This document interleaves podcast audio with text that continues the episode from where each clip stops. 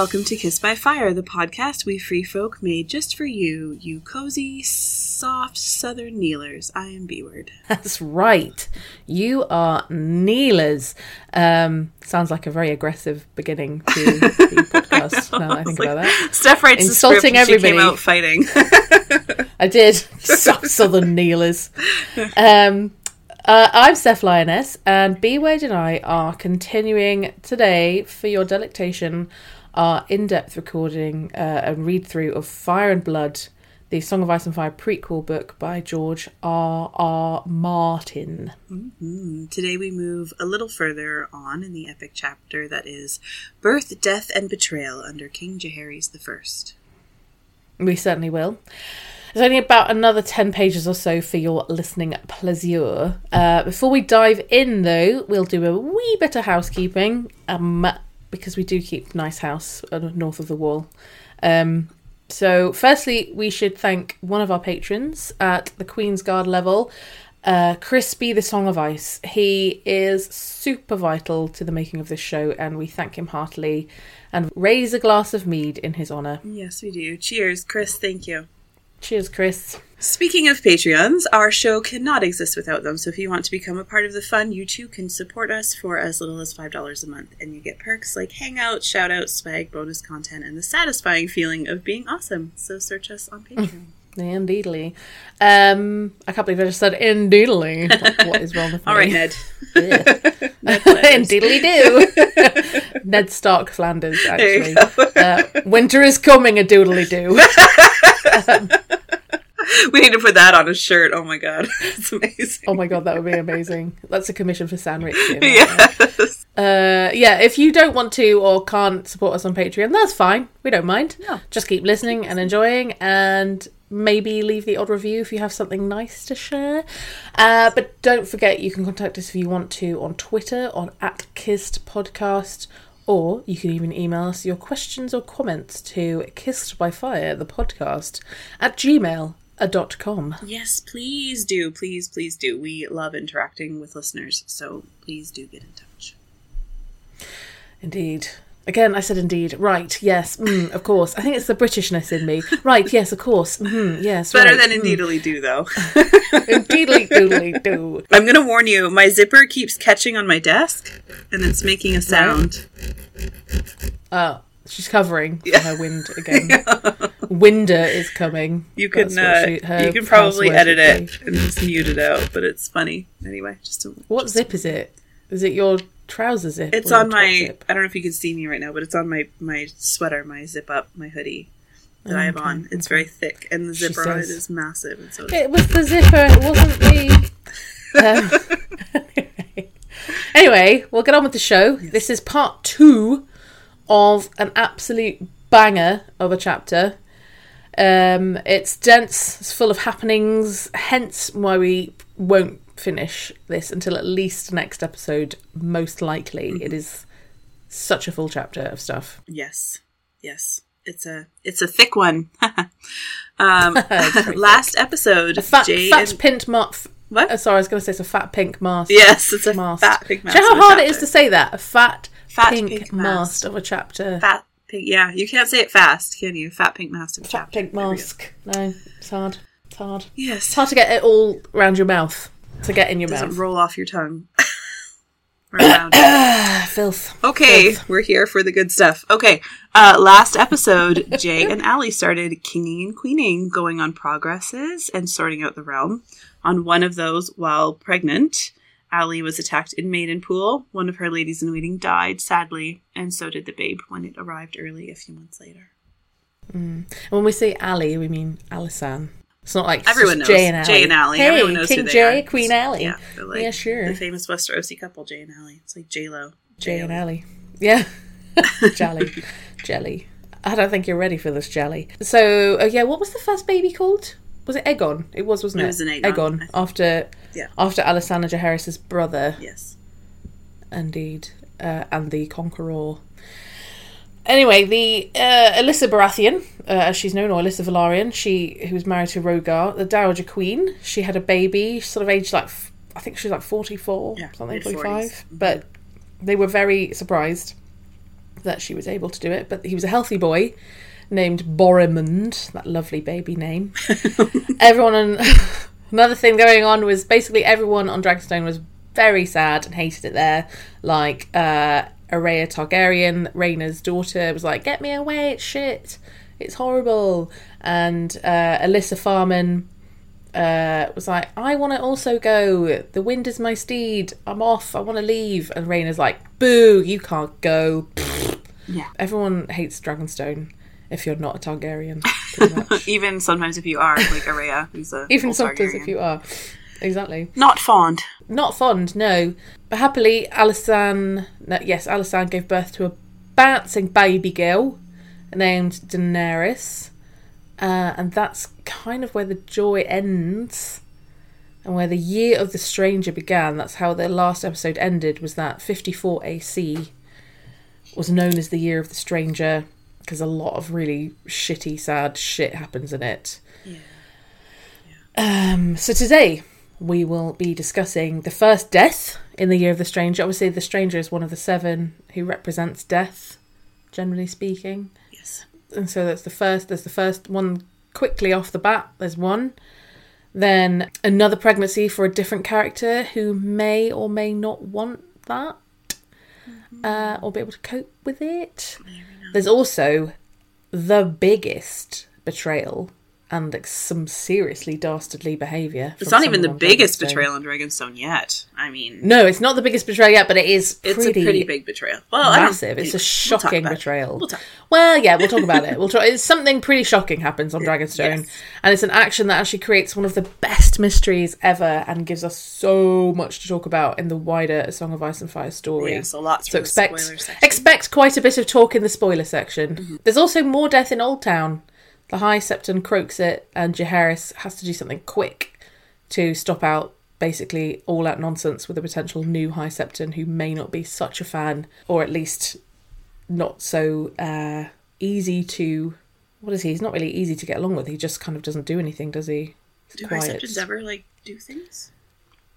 Well, yeah, but this one like has allowed them to marry. Like they haven't necessarily blessed the marriage, but they've not spoken out They've against spoken it. If you see Yeah, what they I mean. vocal. Yeah. So he's not. He's not. He's not exactly a fly in the ointment for them, and they don't want that anymore. And also, Alysanne does some really cool things that I love in this chapter. So uh, yeah. And so to the chapter we go to the the middle. We're in the middle of it. The middle ten pages. If you're in the English version of it, it's page two hundred and seven. if you're in the um, Western Americans version of it, it's page 216. Aye. Um, and we've got the first. This starts with the first death of 54 AC. So here we are. Put your I maester shall- shall I voice on, my Steph. voice. I must pretend like I'm an old man now. Um, very, very old and droll. Okay. The first death of 54 AC came within days of the celebrations that marked the coming of a new year, as Septon Oswick passed in his sleep. He was an old man and had been failing for some time, but his passing cast a pall over the court all the same. So there we go, the first death. Do you remember who Septon Oswick is? He's he's the one who married them, isn't he? Yeah, On the Dragonstone, one right? who, yeah, Yeah. whilst everyone else was being a butt about them getting married, He he's was the like, one "I'll do it." like, yeah, cool, I'll do it. I'll do it. I'll do it. All right. He went against the Queen Regent, against Rogar Baratheon, hmm. against the Faith, and he performed the rites. And he was quite courageous because he could have been whatever the Faith version of excommunicated is. He could have been that. Yeah. And the king requested that his remains were interred on Dragonstone because that's where he'd so long served uh, so faithfully. Would you want to be have your remains on Dragonstone? I like it would do, if I had a connection to it. This is interesting. It, it, it's interesting. Sorry, I'm like fumbling on my words. I don't know. Like I was thinking that too. Is that where he would want to have been laid? But, but again, like that's where he served. Maybe, Mm. Maybe he would. he's known his Yeah, he life. served there. Yeah. That's his note. And also, I kind of thought it's probably quite a big honour because Dragonstone is where like the Targaryen kings live, and like this is like a big, like you are Yeah. kind of part of the family. You're part of the family, mate. Exactly. You know, the family lamb. Yeah. So it's a nice, nice gesture. It is. But then the wording of this bit is really inter- is is good, but also annoying. Foreboding. So Foreboding. the Red Keep was, yeah, the Red Keep was still in mourning when the next blow fell. Though at the time it seemed like an occasion for joy. So we're like, what could that possibly be? And a raven from Storm's End had basically brought forth the news that Alyssa, Queen Dowager, was having another baby aged 46. And Grandmaster Benifer called it a second miracle. But Septon Barth, who I fucking love, this guy is, he knows shit. yeah, He's very like, good. is it? Is it a good Is it thing? I'm not oh. sure. Is it? Like, like Septon Barth, I always think, is he like secretly part maester? Is he like a half maester, half. Because he's so- It's true. He's very in tune. Yeah, yeah. Yeah, he's so scientifically knowledgeable. Mm. We could maybe talk about this in. Philosopher in his own way. Yeah. the Grand Maester who should be the medical have medical knowledge. Like, if you're the Grand Maester, it means you have to be able to bring forth royal babies. Babies. So you have to understand about the science of babies very well. And he's like, "Oh yeah, it's a great thing. It's a great thing. This Yeah. 46 year old woman who, as Septon Barth says, that she'd never completely recovered from the son of her, the son of her birth. Nope, the birth of Boremund. she'd never fully recovered from it. She's also 46. Does she have enough strength to carry the baby? It's very dangerous at that age to have babies. Yeah. Like, Even now, like even with the mo- the medicine that we have now, Mm. it's a scary, scary age to have a baby. Yeah. It's not impossible, and it's still obviously no. Wonderful and joyful if that's what you want in your life. But it's still a you know it is. There's more risks that come when you're older. Much, much more risks. More risks for the baby, more risks for the mum. Yeah. and it's like obviously Grandmaster Benifer has to be yay good news but and it's sort of slightly misogynistical I think from him to say oh, that Oh yeah, massively. but it's Septon it's it's a Septon who's supposed to be like Septons are sp- their their bit is all about the the faith yeah. not necessarily science or the ways of the world. Although he, Septon Barth, he is brought to sort out the library, so he may be well read. That's certainly one thing. That's true. He probably That. is. Yeah. But even so, So some foreboding things there. Dark wings, dark words. Mm-hmm. It's not great. Obviously, Rogar Baratheon was like, "Yay, I'm having another baby." I'm having another And- boy. Fucking Rogar. I know. I see no problems. Like you just don't know. Yeah. You just don't know what problems might occur. Ooh, it might be picking up right now the sound of my washing machine throwing itself around in the background. So okay. I've had a lot of strange background noises. My chair is extra talkative today. I opened my smoothie Mm-hmm. and shook it up, and so it's like swishy, swishy. So there's gonna be some fun, Mm-hmm. some fun sounds coming from Swishy swishy. today. Yeah, But Rogar Baratheon's actual words are like his wife had given birth to seven children. He insisted, "Why not an eighth? like what? that child could probably walk out by now. I mean, if she was in better, if she was like, I mean, come on. She's had a lot of babies, but there is a big time span between her kids, right? Like that's that's what I Oh, I think is wild yeah. to me. Is her youngest daughter is at the stage of getting pregnant and trying to have babies, and she's having babies too. Imagine? Yeah. Can you I know. imagine? I know. Yeah. Grandma's having a baby. Yeah, right. Like, I'm gonna have a new auntie. At top, I have a friend who, um, actually, like my, one of my first major boyfriends was my best friend's nephew, Mm. but he was older than her by a month. Say that again. Say One of so again I can one of my it. first major boyfriends was my best friend's nephew, but he was Yeah. older than her by a month. One of my somethings was a best friend something with a nephew and older. Understand what you're saying? One of Say my that again? one of my boyfriends. my one of your boyfriends. There. One of your boyfriends. Yeah. Your first major boyfriend my first major boyfriend was my Yes. best friend's nephew. was my best friend's nephew. So he was your your best friend's nephew. but he was older he than was her. her. Nephew. He was her. So she was his auntie. Yes, and he was Right. older than her by a month.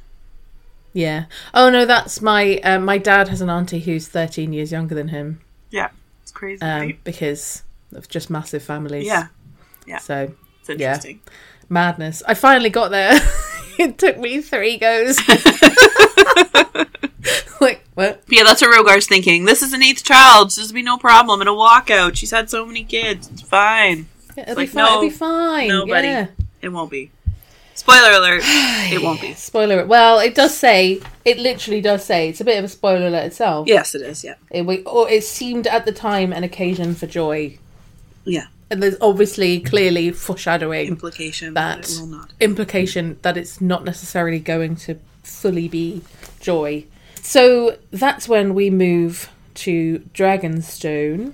Oh, hang on, I've written something. Oh, I've made a note for myself to look something up, and I didn't. I didn't look it up. I was like, nope, didn't look it up. So let's leave that. I was just thinking about like the history of queens who have terrible births, um, and there are so many. Oh yeah, there's. There's so, I mean, you would have been researching for days. You would be a Days. history student. There's so many.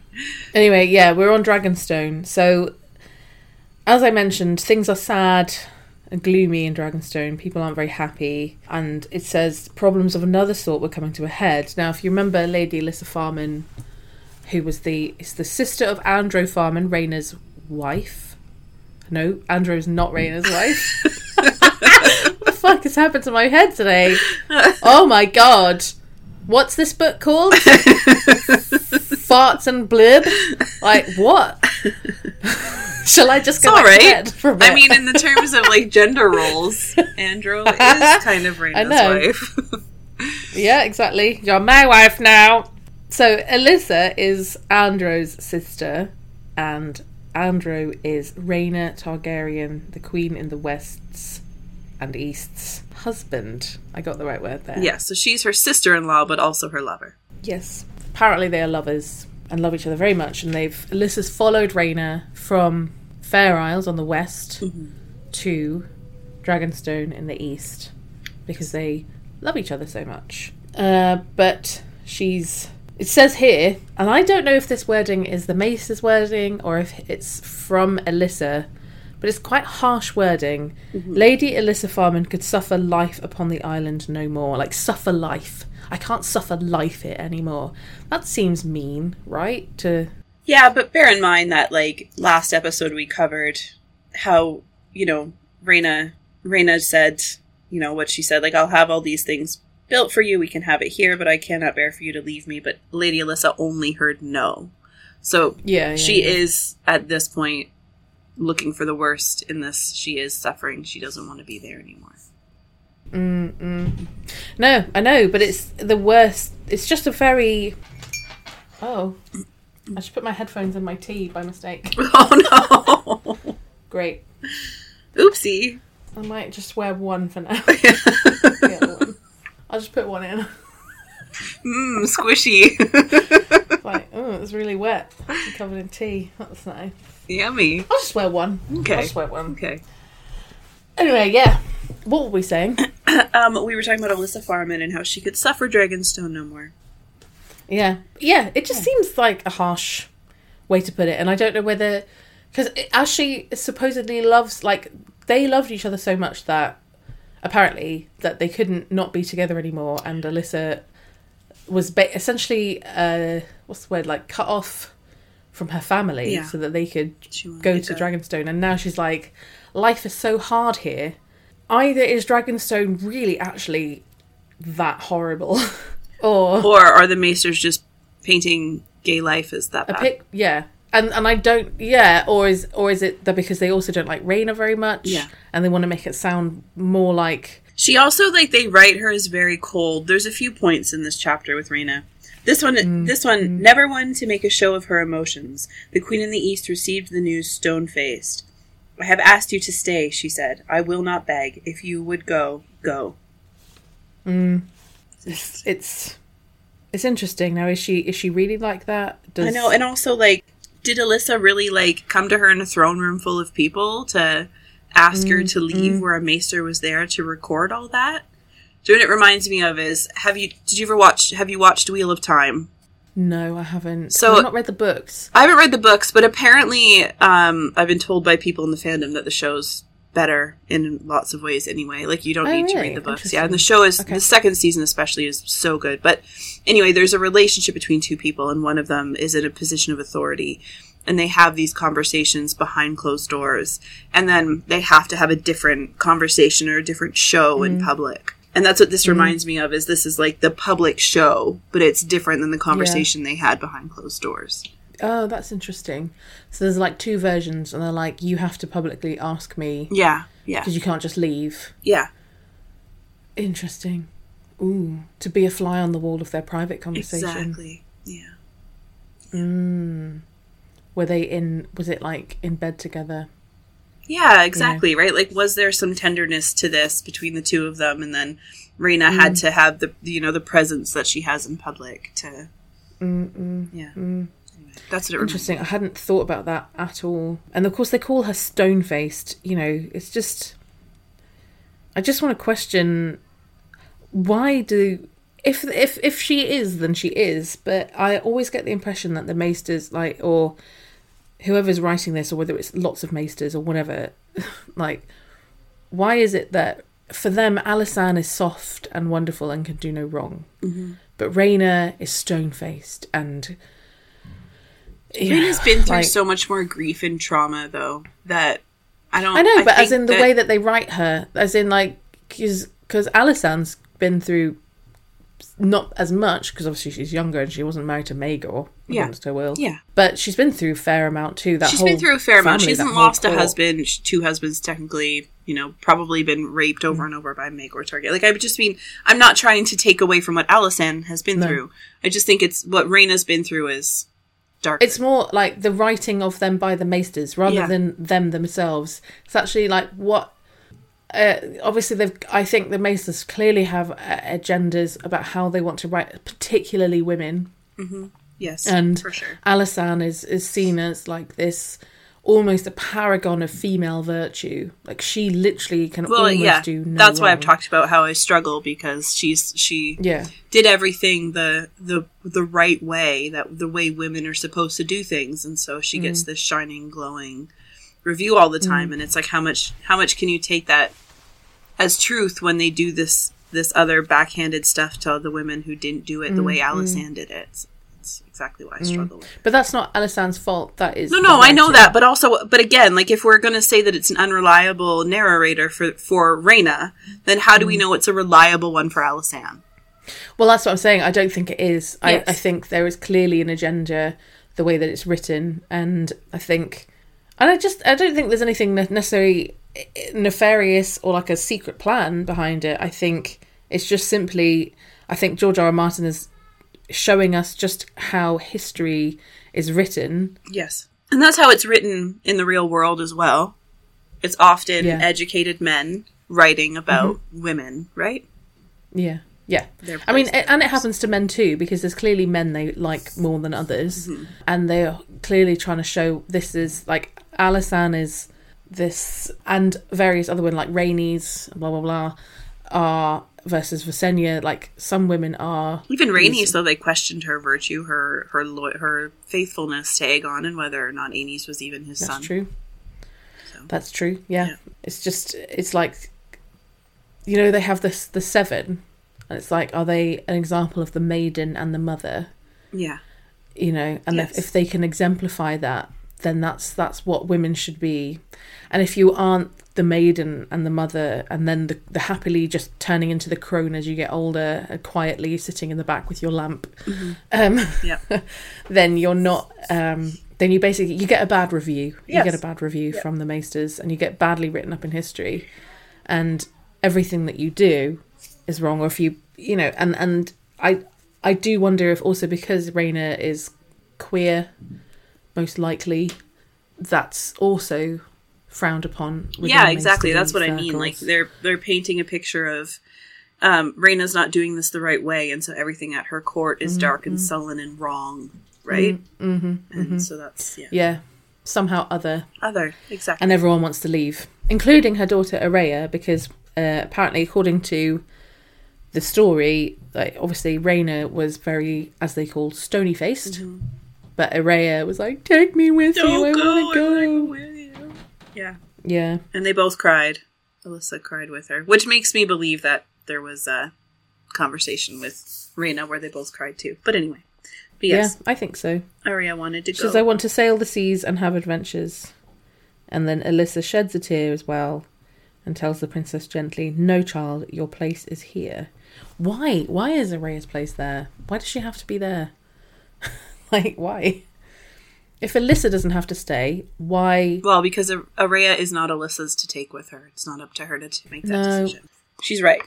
Whether or not her place is there is is up for debate, but it's certainly not Alyssa's decision to decide where Ar- No. Arya goes. Arya goes. No, that's true. But it does. It's interesting because lots of children from courtly families do they you know they are sent to other places. They they go off and they travel uh, with or um, go and live in other are fostered in other houses. Yes. Obviously, Alyssa Farman's plans are not to just sit around eating grapes. She wants to go sailing. Rhaena had asked for Aerea to come with her from King's Landing from court. She's certainly not going to be like, yeah, sure, take her on a sea voyage with you. like, no, exactly. no, I don't think so. It just sort of sucks. It sucks. It Does. sucks for everybody that you're like, no, your place is here. You have to stay, and, and everyone's just miserable. And it's quite. It happens quickly. Stuff goes quickly. So then, literally the next morning, Aly- Alyssa Farman leaves for Driftmark, uh, and then she goes. Uh, I'll I'll read this bit actually because this is interesting, and I've written I should read this bit. Alyssa Farman departed for Driftmark the next morning. From there, she took a, sh- a ship as- across the narrow sea to Pentos. Thereafter, she made her way overland to Braavos, whose shipwrights were far famed. But Rhaena Targaryen and Princess Aerea had no notion of her final destination. The queen, queen believed she had gone no farther than Driftmark. Lady Alyssa had good reason for wanting more distance between her and the Queen, however. A fortnight after her departure, Sir Merrell Bullock, still commander of the castle garrison, brought, brought three terrified grooms and the keeper of the dragon yard into Rhaena's presence. Three dragon eggs were missing, and days of searching had not turned them up. After questioning every man who had access to the dragons closely, Sir Merrell was convinced that Lady Alyssa had made off with them. Bum bum bum. Hmm. Not good. Yeah, Not good. not good. They were obviously pooping their pants because it's been days. Yeah. These three. Yeah. They're like, we cannot tell the queen until Until we we know for them. sure. No one tell. Yeah. No one tell mum until we fixed it. right? Yeah. yeah. Yeah. You hear you ever hear your kids like in their room or in their rooms like mum. saying that? Yeah. Shh, don't tell mom. Don't tell mom. Shh. Shh. Don't tell mum. Let's just see what we Yeah. can. Yeah. We did it as kids. I remember my sister and my brother and our neighbour were doing what they shouldn't have been doing, and they were playing catch in um, the our like living room lounge area, like a small room, and they knocked over one of my mum's favourite ornaments. Yep.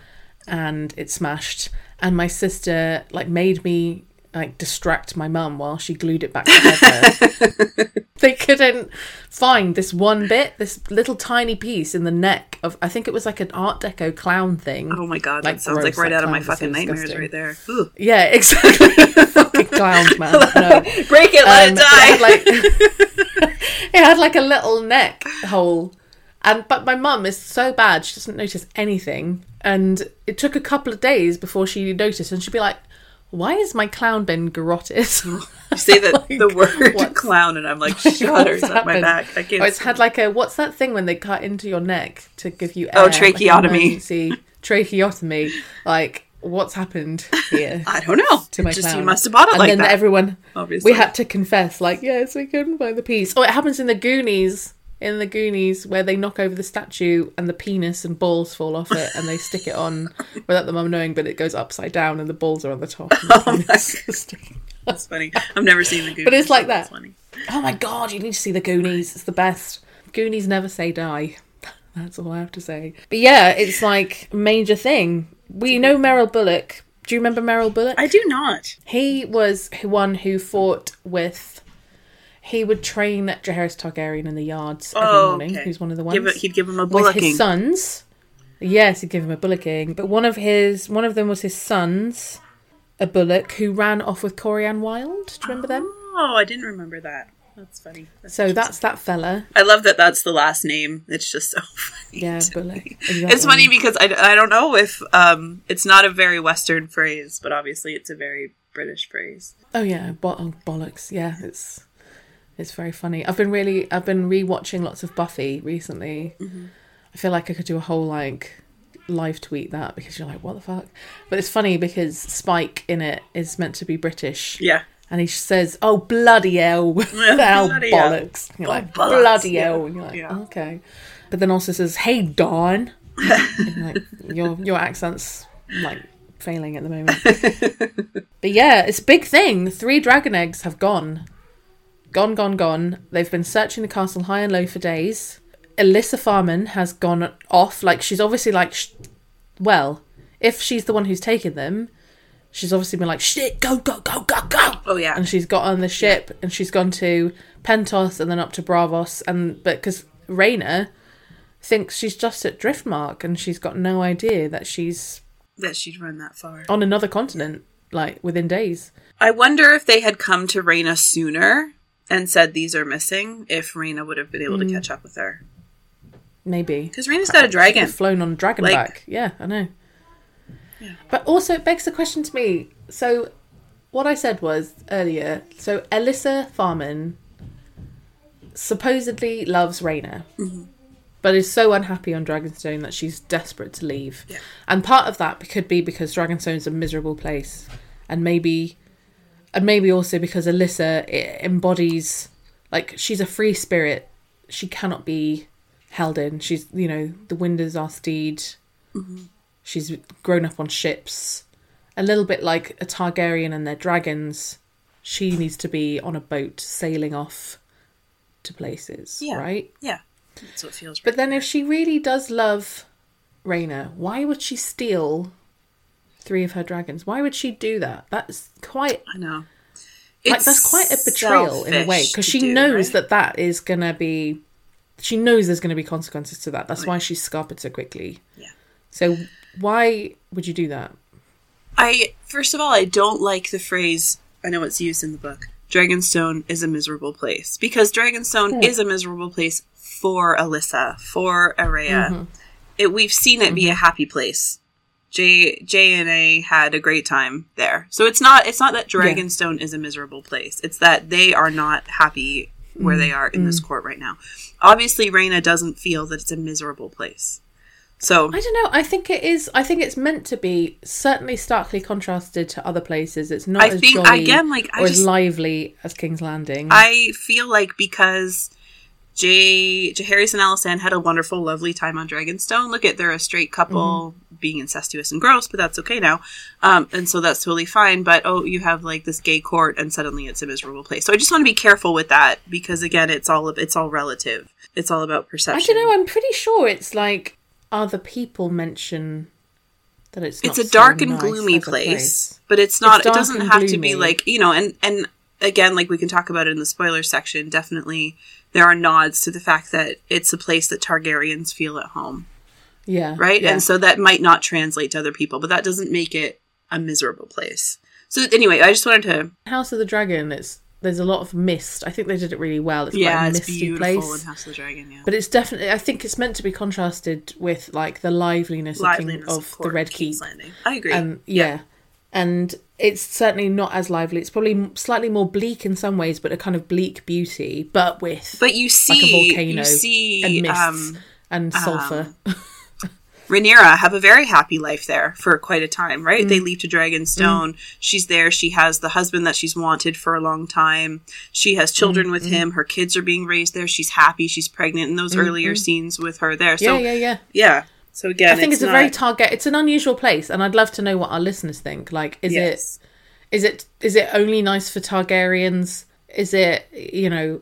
Would you want to live in Dragonstone? Or, or or is this part of the narrative to make it just sound to sound dark, and shitty and crappy and dark and gloomy? and again i think it's really prominent in this particular part of the story and and others later which we can talk about in the spoiler section where again it's like not targaryens that Mm-hmm, are holding it so it feels different as well right but but Yeah, i don't yeah. feel like Rhaena feels like it's a it's a miserable place and so i think that that's an important thing to just say because she wanted Dragonstone. She wants that place. That's where she she wanted to be. Yeah. Um, Well, it's the only place she can really have. But anyway, yeah, yeah. But but it's obviously not a place for Elissa. It's not where she's meant to be. No. That's not where her heart No. is. And she is the type No. of person who wants change and wants movement and wants. Um, and Aerea is very sad. So even though we say like that, Dragonstone is mainly for brings Targaryens happy. Not every not Targaryen everyone. No, of course. there. Yeah, of course not. And Aerea as a character seems to be un- very unlike her mother, who seems to prefer the quiet. Now she does, but remember that Rhaena didn't always prefer the quiet. You know, she liked she had favorites, and Aerea doesn't even have a friend with her. Her best friend was Elissa Farman, and she's leaving. But she would do progresses and things like that as long as she had a friend with her. She liked she liked And- and her dragon. and she had her dragon. And yeah. her dragon. Yeah, she always was sort of more reserved, though. I definitely put it that way. Yeah. even as a child, Yeah. she was preferred the company of animals, books, Yeah. and a few favorites. But she was very outspoken when she needed to be. She rolled up in front of Yeah. Old Town and said shit to them outside the gates, right? Like she she was Yeah. so again, like reserved is I don't know I don't know how I would describe Rhaena necessarily, but I think that I think she's pretty lively, but I think she's been through so much now that she just doesn't have it in her anymore. You know? I think she's lively. She's always been lively, but I think she's um I think there's always been a tendency towards more shyness than than not. Like she's able to stand up for herself definitely. Like she stood up outside Harrenhal when they were pelting them with mud and was like fuck off. Yeah. if I had my dragon here I'd burn you all. But I don't know. I think she definitely had that tendency, and then obviously she's been through a lot, so she's maybe retreated more into her shell a bit. Yeah. I think she was hoping that Dragonstone could be a place for for where she could heal her trauma. The problem is Mm-hmm. Yes, the people probably. around her didn't have her trauma. They don't know, No, you know, and they're they're they're also not obligated to s to do that with her, right? And that's where Mm-hmm. yeah, Elissa and they're is. probably like, "Why doesn't she have any court justice here? Come on!" And she's like, "Because I have sensory overload, and I exactly yeah. am And I'm terrified and of I clowns, so just fuck off. yeah." Clowns are fucking horrible. Do I want to see a man jump around and pull something out of his butt? No, I don't actually. I really I should don't. sit quietly and read my book by the fire. Thanks very much.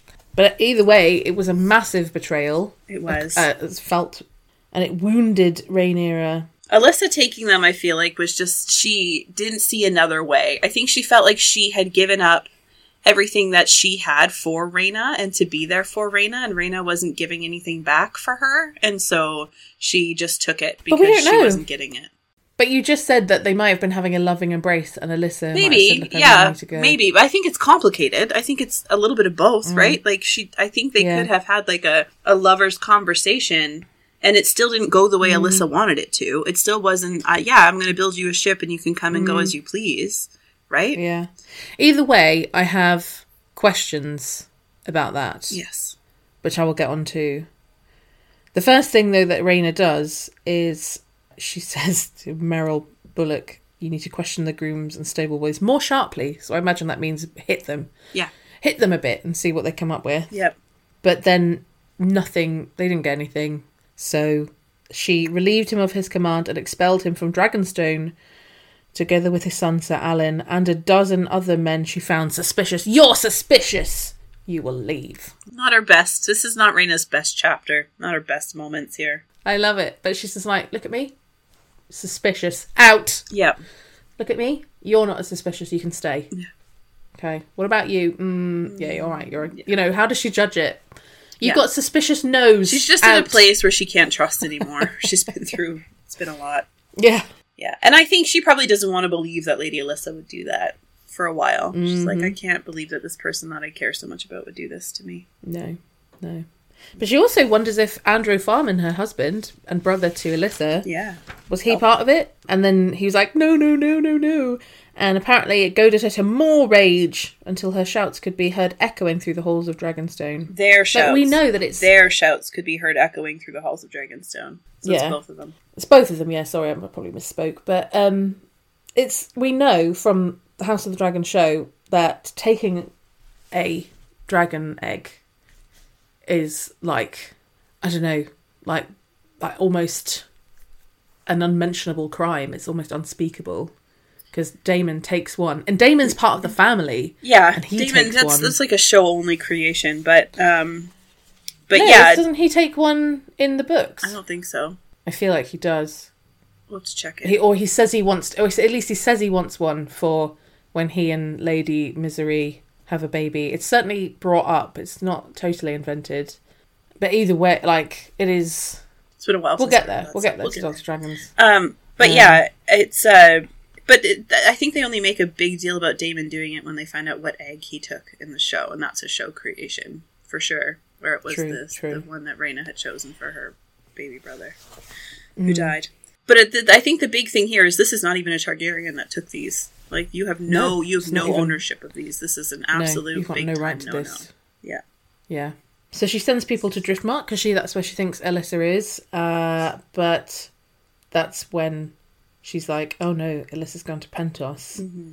So she sent people to Pentos, and then that's it says that's where the trail went cold. So that's it. They don't know any further. And of so what's Rhaena had no other choice now. She had to go and admit Just to go and tell Big Bro. big, little baby bro what happened. Yeah. Yeah. Oh yeah, Baby Bro. Oh, I forgot. bro. Yeah. Fuck. Baby brother.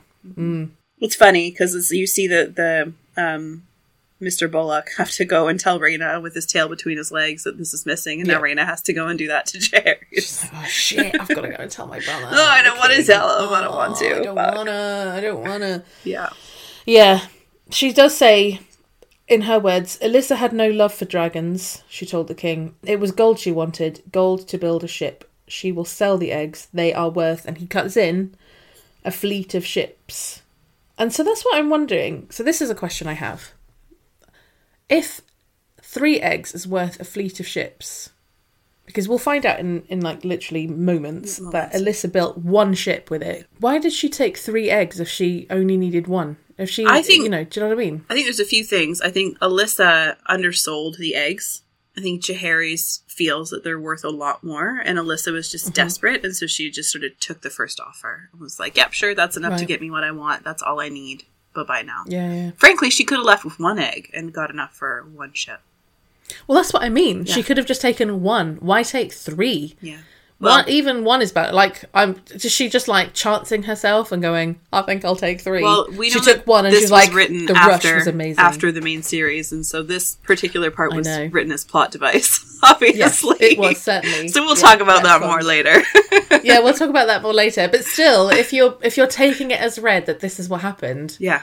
Like, did she just get such a rush from the first one that she was like, oh, "I'll take a second. and then she was like, "Oh my god, let's take all three. Ah! We don't. We're not on camera, which is kind of a shame. But I happen to have three stuffed dragon eggs right here, and I imagine And they look small. They look other ones are heavier. the Yeah, and these are have. not super big. They're they're Yeah. decent sized, but yeah. But I just imagine, like, I'm just like trying to carry three of these off, and they're light. Like the dragon stones, Yeah. the dragon eggs. Well, she heavy. put she put two in the top of her top. yeah, and we'll just pretended stuff they were really two, big boobies. and then the other one's a baby. And then the other one's for a tummy is a baby, so she's got big boobies and a baby, She and she just walk out. around going, "Oh yeah," and Yes. she just puts a big coat on, and no one will question it. They're just like, "Oh yeah, that's Yeah. there's a woman with huge babies, huge babies, huge boobies, and a Huge baby." boobies and a baby. Yes. Yeah, Yeah. You know, just stuff them in a jumper, just quick, quick, quick, Yes. get them in there, and you're jerking. Yeah. yeah. You know, Yeah, I mean, she could have had a bag, I suppose, but I was just like, even just picturing her trying to awkwardly carry these things out. Yeah. I can't even imagine. her little handbag. Like, oh, I didn't bring a big enough handbag for three. I'm gonna have to put a few up my top. Yeah. It just seems a bit much to take three. But as you say, it is meant to be a plot device. Mm-hmm. But even so, it seems extra harsh to be like, I'm not just going to steal one. Like, it's so obvious. You can maybe take one and maybe no one will notice. No, maybe no one will notice, But I take know, three. three. Like, hang on a Yeah. minute. Three of them are gone. Maybe she wanted them to know. I don't know. That's the only reason I could think of taking that, like taking in excess as being like, well, I want her to know I I, want did her it. to know I did it. I want her to know it was me. I want her to know it was me. yes. Spoilers. Also, Grand Maester Benifer points out, also says, oh no, not him. Grand Maester Benifer was bearing witness to Jaehaerys mm. saying, also, if those eggs should hatch, there will be a dra- another dragon lord in the world, one not of our own house. Mm-mm. I know there's so this is so interesting this conversation because it's so it's so clear that the Targaryens know nothing about dragon hatching anymore, really, No, right? Like they they, don't. don't. know why or that they won't. They have no assurance that they won't hatch to not their blood. No. So they just yeah, it's so mm. interesting to me. It just shows how mm. little they how little knowledge they have Yeah. on how this is done. Yeah, because Benifer's like they might not hatch, uh, because not away from Dragonstone and the Yeah. heat of the. Because obviously, Rhaena has been on the Fair Isle. Mm-hmm. Fair Isles? Is it Fair Isles or Fair Isle? Fair, Fair Isle. Isle. Yeah. Yeah. And she had a clutch of dragon eggs, and as, pretty much as soon as they got to Dragonstone, they hatched, Yeah. having not hatched at all. Yeah. And then Benifer said, "Some it is known some dragon eggs simply turn to stone." Mm-hmm. And Jaehaerys replies, "Then some spicemonger in Pentos will find himself possessed of three very costly stones."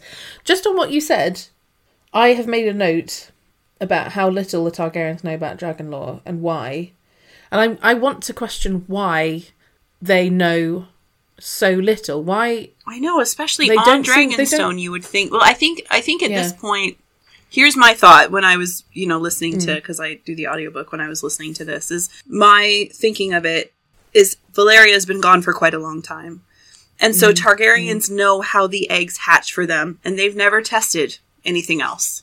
It's never they've No. never been like, oh, let's go see if they hatch at Winterfell, or let's go see if they'll hatch at Storm's End, or anything. They've never tried. They've never No. wanted to. They've never married really outside of Targaryen or out- outside of Valyrian blood, even very little, Mm, if at all.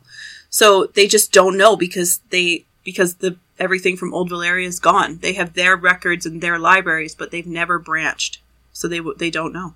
no. But then you'd think this is what I can't understand. So Valyria, yes, it's been gone for like four hundred years by this point. Um, no, yeah, More, about four hundred years now. Floor. I think the Doom of Valyria was like 400 years ago or something. It was 111, 114 BC. So it's only actually been like 100 years or something by the, Yeah, at this point. but everything was consumed then. but everything was consumed. But what I mean is like, did they not teach them? Did they, when they left Valyria, did they not take with them books and tomes on Valyrian practice, on Valyrian law? They seem very um, happy to like they don't want to like dilute their blood. They're very into like let's not dilute the Targaryen blood, Yes. blood of the dragon. But they're happy to dilute their beliefs and go with the faith of the seven. Yeah. They don't seem to kind of have lots of Valyrian rights. You don't hear very I feel like they them. don't have a big Valyrian identity outside of the dragons, outside of No. incest, which again we don't even know if that's Valyrian identity or just that was pragmatic Mm. for them to keep the bloodline that they needed. Mm. Yeah. because like because you could say like for example the first men haven't lived for a long time for fucking thousands of years but people still the north remembers and they know their how they do things like Yeah. they know how northern justice works hope they, that's not a spoiler alert or anything but they know about that and the free folk have their ways and they have been around for a long time The even the faith of the seven's been around for a thousand years or so Mm-hmm. and it's written down and so people follow it and do the thing so why have the targaryens not read a book recently about like oh yeah here's the book do you want oh do you want to know about dragon hatching oh yeah there's a book in the library on dragonstone But that's what I mean that. is Just- maybe those books didn't come with them from Valyria, right? why not And that I know why not. But and so the difference is you're talking about the North in comparison to sort of Mm. Targaryen, and it makes me think of history in general and like Mm. Viking culture, which was um, you know Mm. Norse culture. So they were oral for a very, very, very, very, very long time. Right? They were an oral, Oral. history only. Um, yeah yeah indigenous a lot of indigenous oral. cultures as well and so Mm. actually because of their oral tradition though that those Mm. cultures um, the traditions have lasted longer than some of the ones that were written Mm. when books were lost because they were dependent they their entire lifestyle was dependent on telling the story teaching the new generations and then being raised that way Yeah. where So, where but why have the Valyrians, the Targaryens, really just have like let the ball drop? on Yeah, reading and written culture though has evolved very differently than people who relied on oral culture Mm. and and the roots are not as strong because the practices Mm. aren't done the same way. It's well we wrote it down, they'll be able to find it. But it's not taught the same way. Aenar. Was it Aenar Targaryen and his daughter Daenerys, Danny's right? dreamer. Yeah.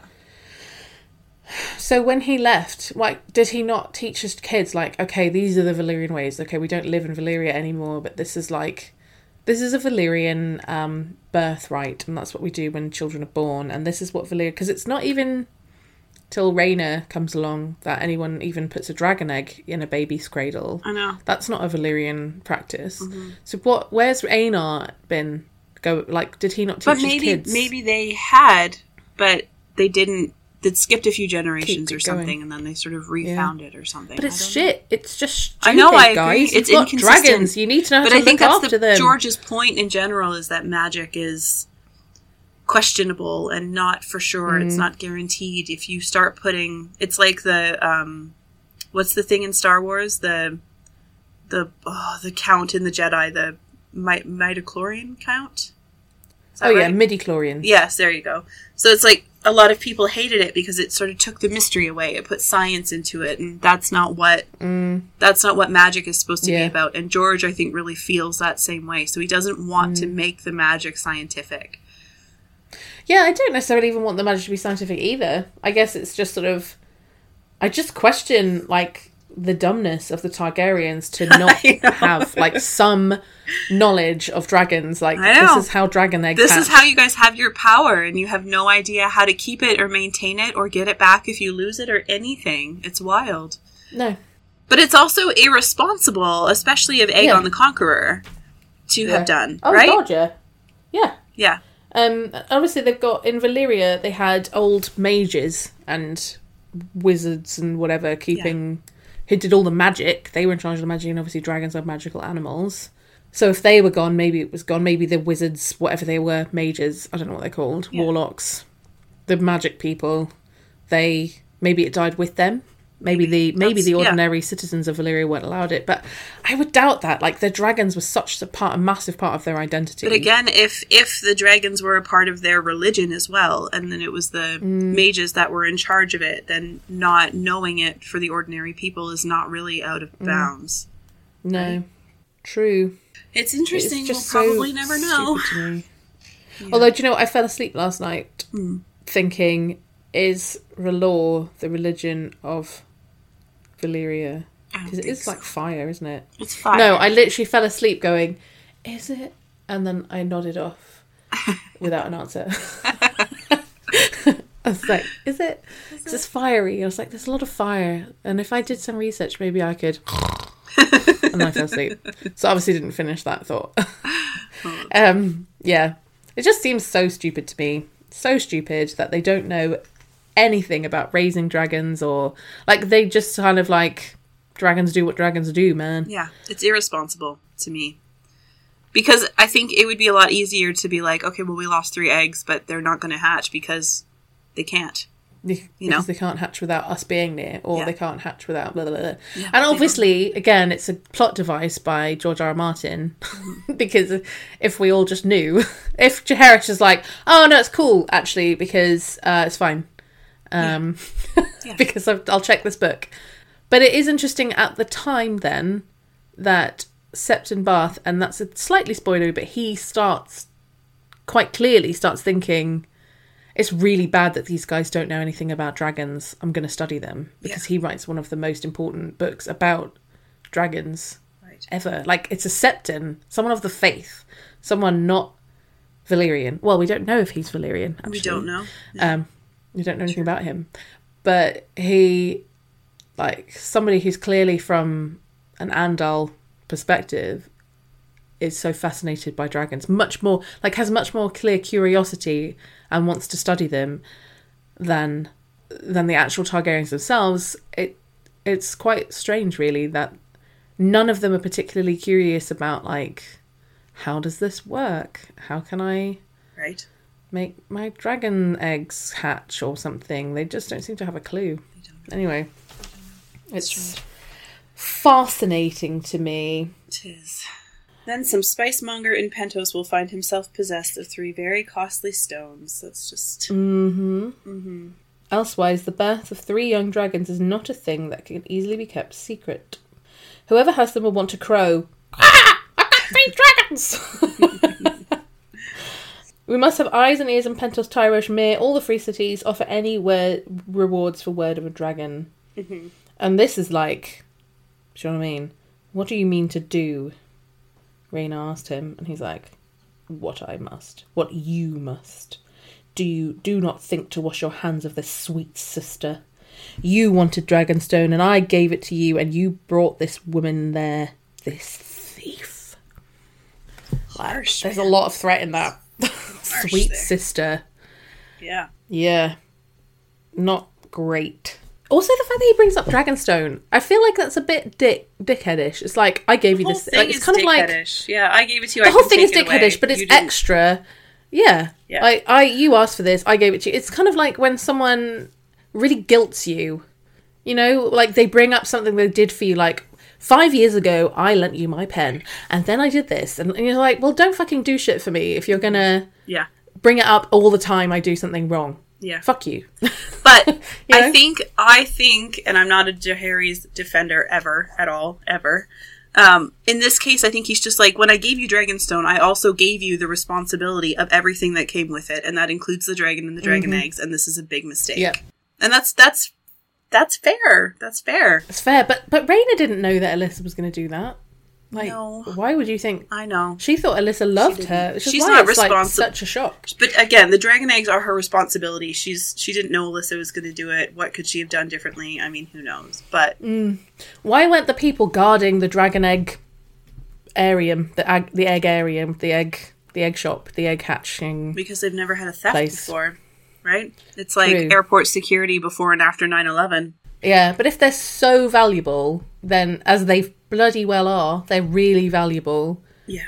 So why wouldn't they have more people guarding the dragon eggs to stop, the, like, because anyone, anyone could just go in and be like, I'm gonna take some eggs.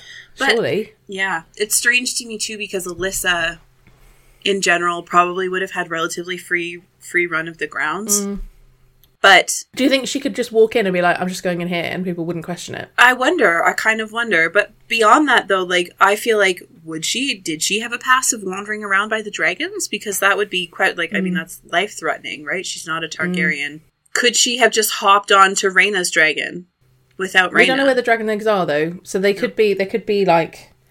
They say it kind of. They lay lay clutches of them in near the volcano and stuff. Like, yes. Do the dragons guard their eggs or do they leave them? Do, are they just sort of are there just eggs like everywhere? And how has there never been a security issue before? Like, there's people living on Dragonstone. Does everyone just understand?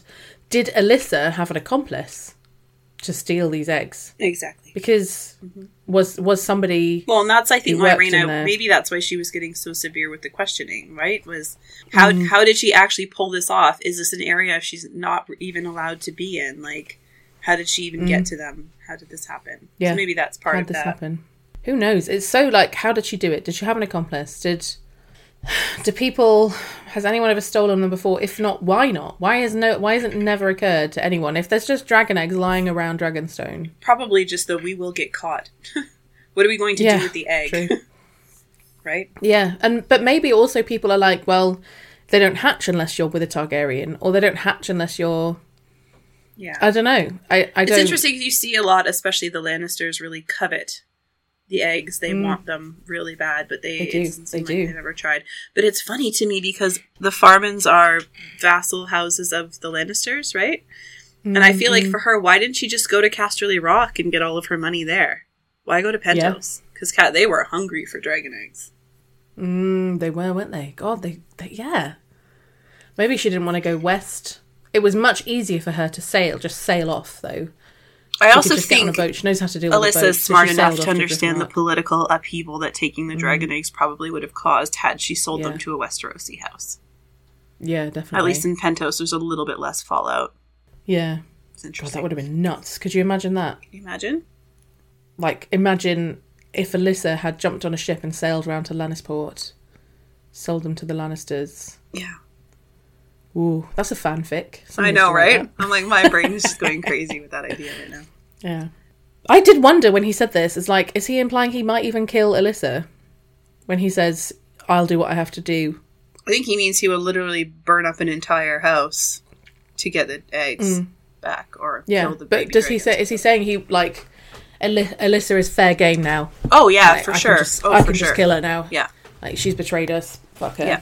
If she still has the eggs and I can't get them back from her, I will kill her to get them back. Oh yeah, Mm. everything's open fire, open season. Yes, but It talks a bit about Jaehaerys's character at this. Sorry, what were you going to say? I was going to move on for a minute. But if, yeah, if you Yeah. wanna, if you have something else to, Well, no, I was just saying he. um It mentions his character, which I find. I just keep getting annoyed with their like anus is weak because they're saying he's peaceful but he's not weak. Why do they have to keep saying this? Like he's he's a peaceful guy but he's not a weak man. Yeah. Like we we understand it. Sure. Okay, you don't have to like constantly have a sword out to be a strong man and yeah, yeah, yeah, yeah. um, but there was nothing weak about him, nothing indecisive, and he wants them eh, wherever they turn up. We will demand their return. They are ours by right. If that demand should be denied, then we must need to go get them, take them back, kill them if not. Kill who if not? the dragons, the baby dragons, the hatchlings. Oh, okay. Oh yeah, no hatchlings can hope to stand against them, Vermithor and Dreamfire. Mm-hmm. And Rhaena's like, what about Silverwing? What about Alice Alysanne? Can she she gonna help out with this? Mm-hmm. And he's like, No No, I will not put her at risk. It's not really a risk to go and burn down a bunch of hatchlings, is it? I mean, it depends on, I guess, how fortified the people that have these. Yeah. This part makes me laugh, though. And Yes. I'm, you know, I'm a huge Raina fan. I love her. Mm-hmm. And I said this is maybe not her best chapter. I'm the que- the queen in the east. Sorry, let me start again. The queen in the east smiled. Then she is Rhaenys, and I am Visenya. I've never thought otherwise. I'm like, when have you ever flown anywhere into battle? Come on, you, you like she has never done. She hasn't really. I think what she's trying to say is because I think she's more talking about like how Jaehaerys really uh, loves Alysanne truly and tolerates Rhaena in the way that Aegon loved Rhaenys and tolerated v- Visenya. but she it's smiled more like their as she said it. relationship. So I feel like Yeah. she's seeing it more. You're right. I think that's a really good analogy. That it is in the in the way of the relationships between the three and the conqueror Mm. and everything for sure. But she's seeing it as warriors. Like she's more of the warrior. She's going to go and fight this war. You know, it's never been Alysanne's war or whatever. Interesting. I didn't even think about it that way. I did honestly think because Rhaenys does go to war quite a bit. She does, yeah, yeah. she She, does. burns a she lot of falls. Dorne. but she's the softer one, as we know. She's she's Yeah. sweeter, I, more I just courtly. feel like she's pointing out like that if they were I've never and it's funny because I've never thought of Jaehaerys if he were to also have a sister another sister wife like Aegon it would be Rhaena and she is kind of like his like other sister wife he has to manage her she's like Yeah. part of that and her. he Oh God, I hate that phrase. well, I know it's horrible. like that's how he feels about it. Like I have to manage you as well. And Visenya spent a lot of time on Dragonstone. Um, she was also said to be more like obviously they say she's a witch and all that blah blah blah, but she was more like literally they call her stony faced and the same words that they use for Rhaena. So I think she's like talking about like the character as well and how their relationships work, and he's clearly very much in love with Alysanne. And if he had to marry his sister Rhaena, he probably would do his duty like Aegon did. This probably is literally how Aegon felt about Rhaenys and Visenya, and he'd be like, right, every two weeks. Oh God, I so, can't even picture I poor will- Rhaena having to marry Jaehaerys. I know, but can you imagine it? But he would be like, okay, every two weeks, I'll do my duty and I will sleep with you. And it, it to me, it makes me understand how Aegon felt about his two. Like he had the duty to marry his two sisters, but and and I always felt bad for Visenya. I was like, well, why is it? there? But uh, you can kind of see, well, Jaehaerys doesn't feel the same way. So if he was made to marry Rhaena, this is how it would turn out. Rhaena would be this slightly ignored Visenya, like embittered, like why does my husband brother not love me as Like much as the other one? Yeah. Doesn't doesn't show me as much affection. Is happy to put me in harm's way, and not the not uh, not Alysanne, who's happy to be like, no, we'll go and we will go to war about this, but We will go to war. Alysanne stays at home. But Visenya was like the warrior of the two of them. So Oh, I she definitely was. Yeah. That's why I feel like Rhaena relates to that, and I'm like, okay, Mm-hmm. but I love you, but no, You have not done that. You Mm. are talking about even if you do have to go to war against this other house that gets your dragons and hatches or gets your eggs and hatches dragons. It's still Mhm. it's not it's not the same. It's not it's not the same. Um, I had assumed that the reason the objection was so great was simply because they didn't want to share dragons. Like dragons Yes. are ours, fuck off. Yeah. Yeah. But he makes another point here that He makes me does. go, oh, mate, okay. He says, uh, I will not allow Valyria to rise again. Imagine what the Triarchs of Volantis would do with dragons. Let it pray it never comes to that. So I do, I wonder if there's almost like the prophecy of Daenys, the dreamer, of the doom of Valyria. Was that actually a prophecy? Which it might well have been. Or was it also, or separately, a kind of an inevitability that if you have warring dragon lords, that this this oh, this spells disaster. Yeah. This is going this is going to end badly. Mm-hmm. And yeah, I'm pretty sure a major part of it for them is we don't want to share dragons with the world. Yes. But I That's the also wonder if it's been passed down to their family that Aenys and Daenys uh, and the family and the retinues left Valyria partly because of the prophecy, but also because they probably could see what was coming and be like, this shit is bad. Because the Valyrians were always at war with each other. All the families were constantly Well, and it was a giant other. slave trade, right? It was Yeah, it was the Roman Empire. Yeah. uh-huh. yeah, With dragons. Yeah. And So- he has a point. Like Volantis and the Triarchy, if they had dragons, like it would be quite frightening what they could, what other people could do, what they could do. Yeah. and what and only we're allowed to do that, obviously, because you know we know how to wield. True, I know it's not exactly a great point to have, but it it's also it does make me think about what has Jaehaerys been taught, what's been passed down to them. Obviously, nothing about how to care for dragon eggs, but maybe he has been taught that Valyria wasn't a great place. Everyone thinks about it as this great empire, but actually, the Targaryens got out. They wanted out. Mm-hmm. So has it been passed down through there? And it also, as soon as I said this, I was like, we haven't talked very much about Aegon's prophecy much, and I, it made me suddenly think, if that's a real thing, which it's most likely that it is, but the prophecy that the great danger is coming from the north, and only a Targaryen can sort it out. A Targaryen needs to be on the throne to get rid of whatever the terrible thing is. Mm-hmm. So is that part of what he's thinking as well? If there's other people with dragons, is this is there some kind of fear in him that Valyria Mark II might happen? Does he know Could the prophecy? upset? Like, Well, that's what I'm wondering. Does he know this? Has it been passed he- to him? I'm trying to think. But of it obviously it did because it got to. Viserys somehow. So Jaehaerys must have told Viserys right? because he Well, tells it yeah, to Rhaenyra. So yes. someone knows it For in the show, yeah, yeah, yeah. in the show. Yeah, If it's a book thing too, which I think it is because it was George's thing, wasn't it? it was George's thing. That was yeah, a George intro thing introduced Yeah. for the show. So yeah, obviously Mm. Jaehaerys knows. So is that part of his thing? Like, oh shit, this could spell literally the end of the world if there's too many dragons in the world. Do you think that Rhaena knew? I don't know. I on I don't know why they can't tell more than one person. It seems very bad for business. So I was thinking. one person knows. Um, I think it was. air. I think Matt and Scad talked about this on the Dabble's Fingers sort of coverage of um, Hot D. That when Aegon went off to war and didn't come back, fighting Maegor, Aegon the Uncrowned, Rhaena's husband, he had Yeah. to have, if in order for the prophecy to continue, either it came from Maegor to Rhaena for Arya's sake, Arya's sake, Mm, or it came from him, from Aegon the Uncrowned, maybe when he left to Rhaena. or something. I think he might have told Rhaena to tell the children because she was pregnant Yeah. or had just Yeah. had babies when he flew off. Mm, Um, and then he never came back. So otherwise, how else Yeah. would they know? Unless Visenya knew. Yeah. And she told Maegor.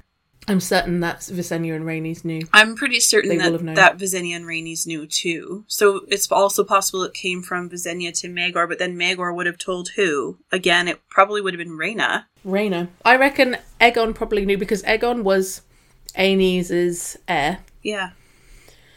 So Aegon probably knew, and he probably told Rhaena, especially as he was going off for war, and probably said, "If I don't return, you need to know this.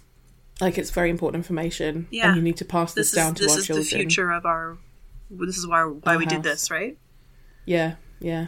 Yeah. So Yeah. I, I I keep forgetting about that prophecy, and then I remembered it, and I was like, "Oh, I need to think in my mind about why Jaehaerys does what he does. Is it also why he? Because it we mentioned in the last um, episode that he's like rebuilding King's Landing. He's sort of starting rebuilding the realm a bit. Is that Yeah, to he's trying to strengthen ties? And I think it's probably a little bit of both. I think that the prophecy is always probably in the in the back of their minds, like this is this is the Mm. thing that we need to prepare for, but also just in general, King's Landing, especially, was kind of a shithole by then, right? It was just a mess. Yeah, So it was a stinking mess. he needed to he needed to take care of some stuff there too. and he's and he's also like um he says no one should know about us three so yeah, Jaehaerys, Grand Maester Benifer and Rainey's. And like any good secret, it did not stay between them Yeah. exactly. The whole realm knew in not. minutes. like everybody knew because obviously on Dragonstone it's happened already so there will be Mm-hmm. And she dismissed them all. She fired them dismissed all. them all So Yeah. it's like obviously they're going to be like, "You will never believe what just happened." you'll never know what's happening we all we all have to leave why because blah blah blah the people working there will have have homes to come from they'll have families and they'll go home and be like i got fired today or even you can't tell anyone but there's an egg missing and we really don't want to tell the queen Yeah. until the last minute They're all drunk So in the pub at the end of their shift after being Yeah. fired. Yeah. all of Dragonstone knows. All of Yeah. Driftmark knows. well because dragonstone is covered in is it's not covered in what am i saying it's full of people who go fishing fishing people. It's a fishing island. Village. and people who fish live on boats and they sail and they sail to places and they talk about the things that they have heard and seen and uh-huh. therefore word spread. Like wildfire. like literal wildfire. And Maester Benifer speaks to Rego Draz who is the master of coin and it says he's got agents in every port um, and probably lovers in every port as well I imagine says he's paying good coin to bad men to find out any news of dragon eggs, dragons, or Elissa Farman. There were whispers.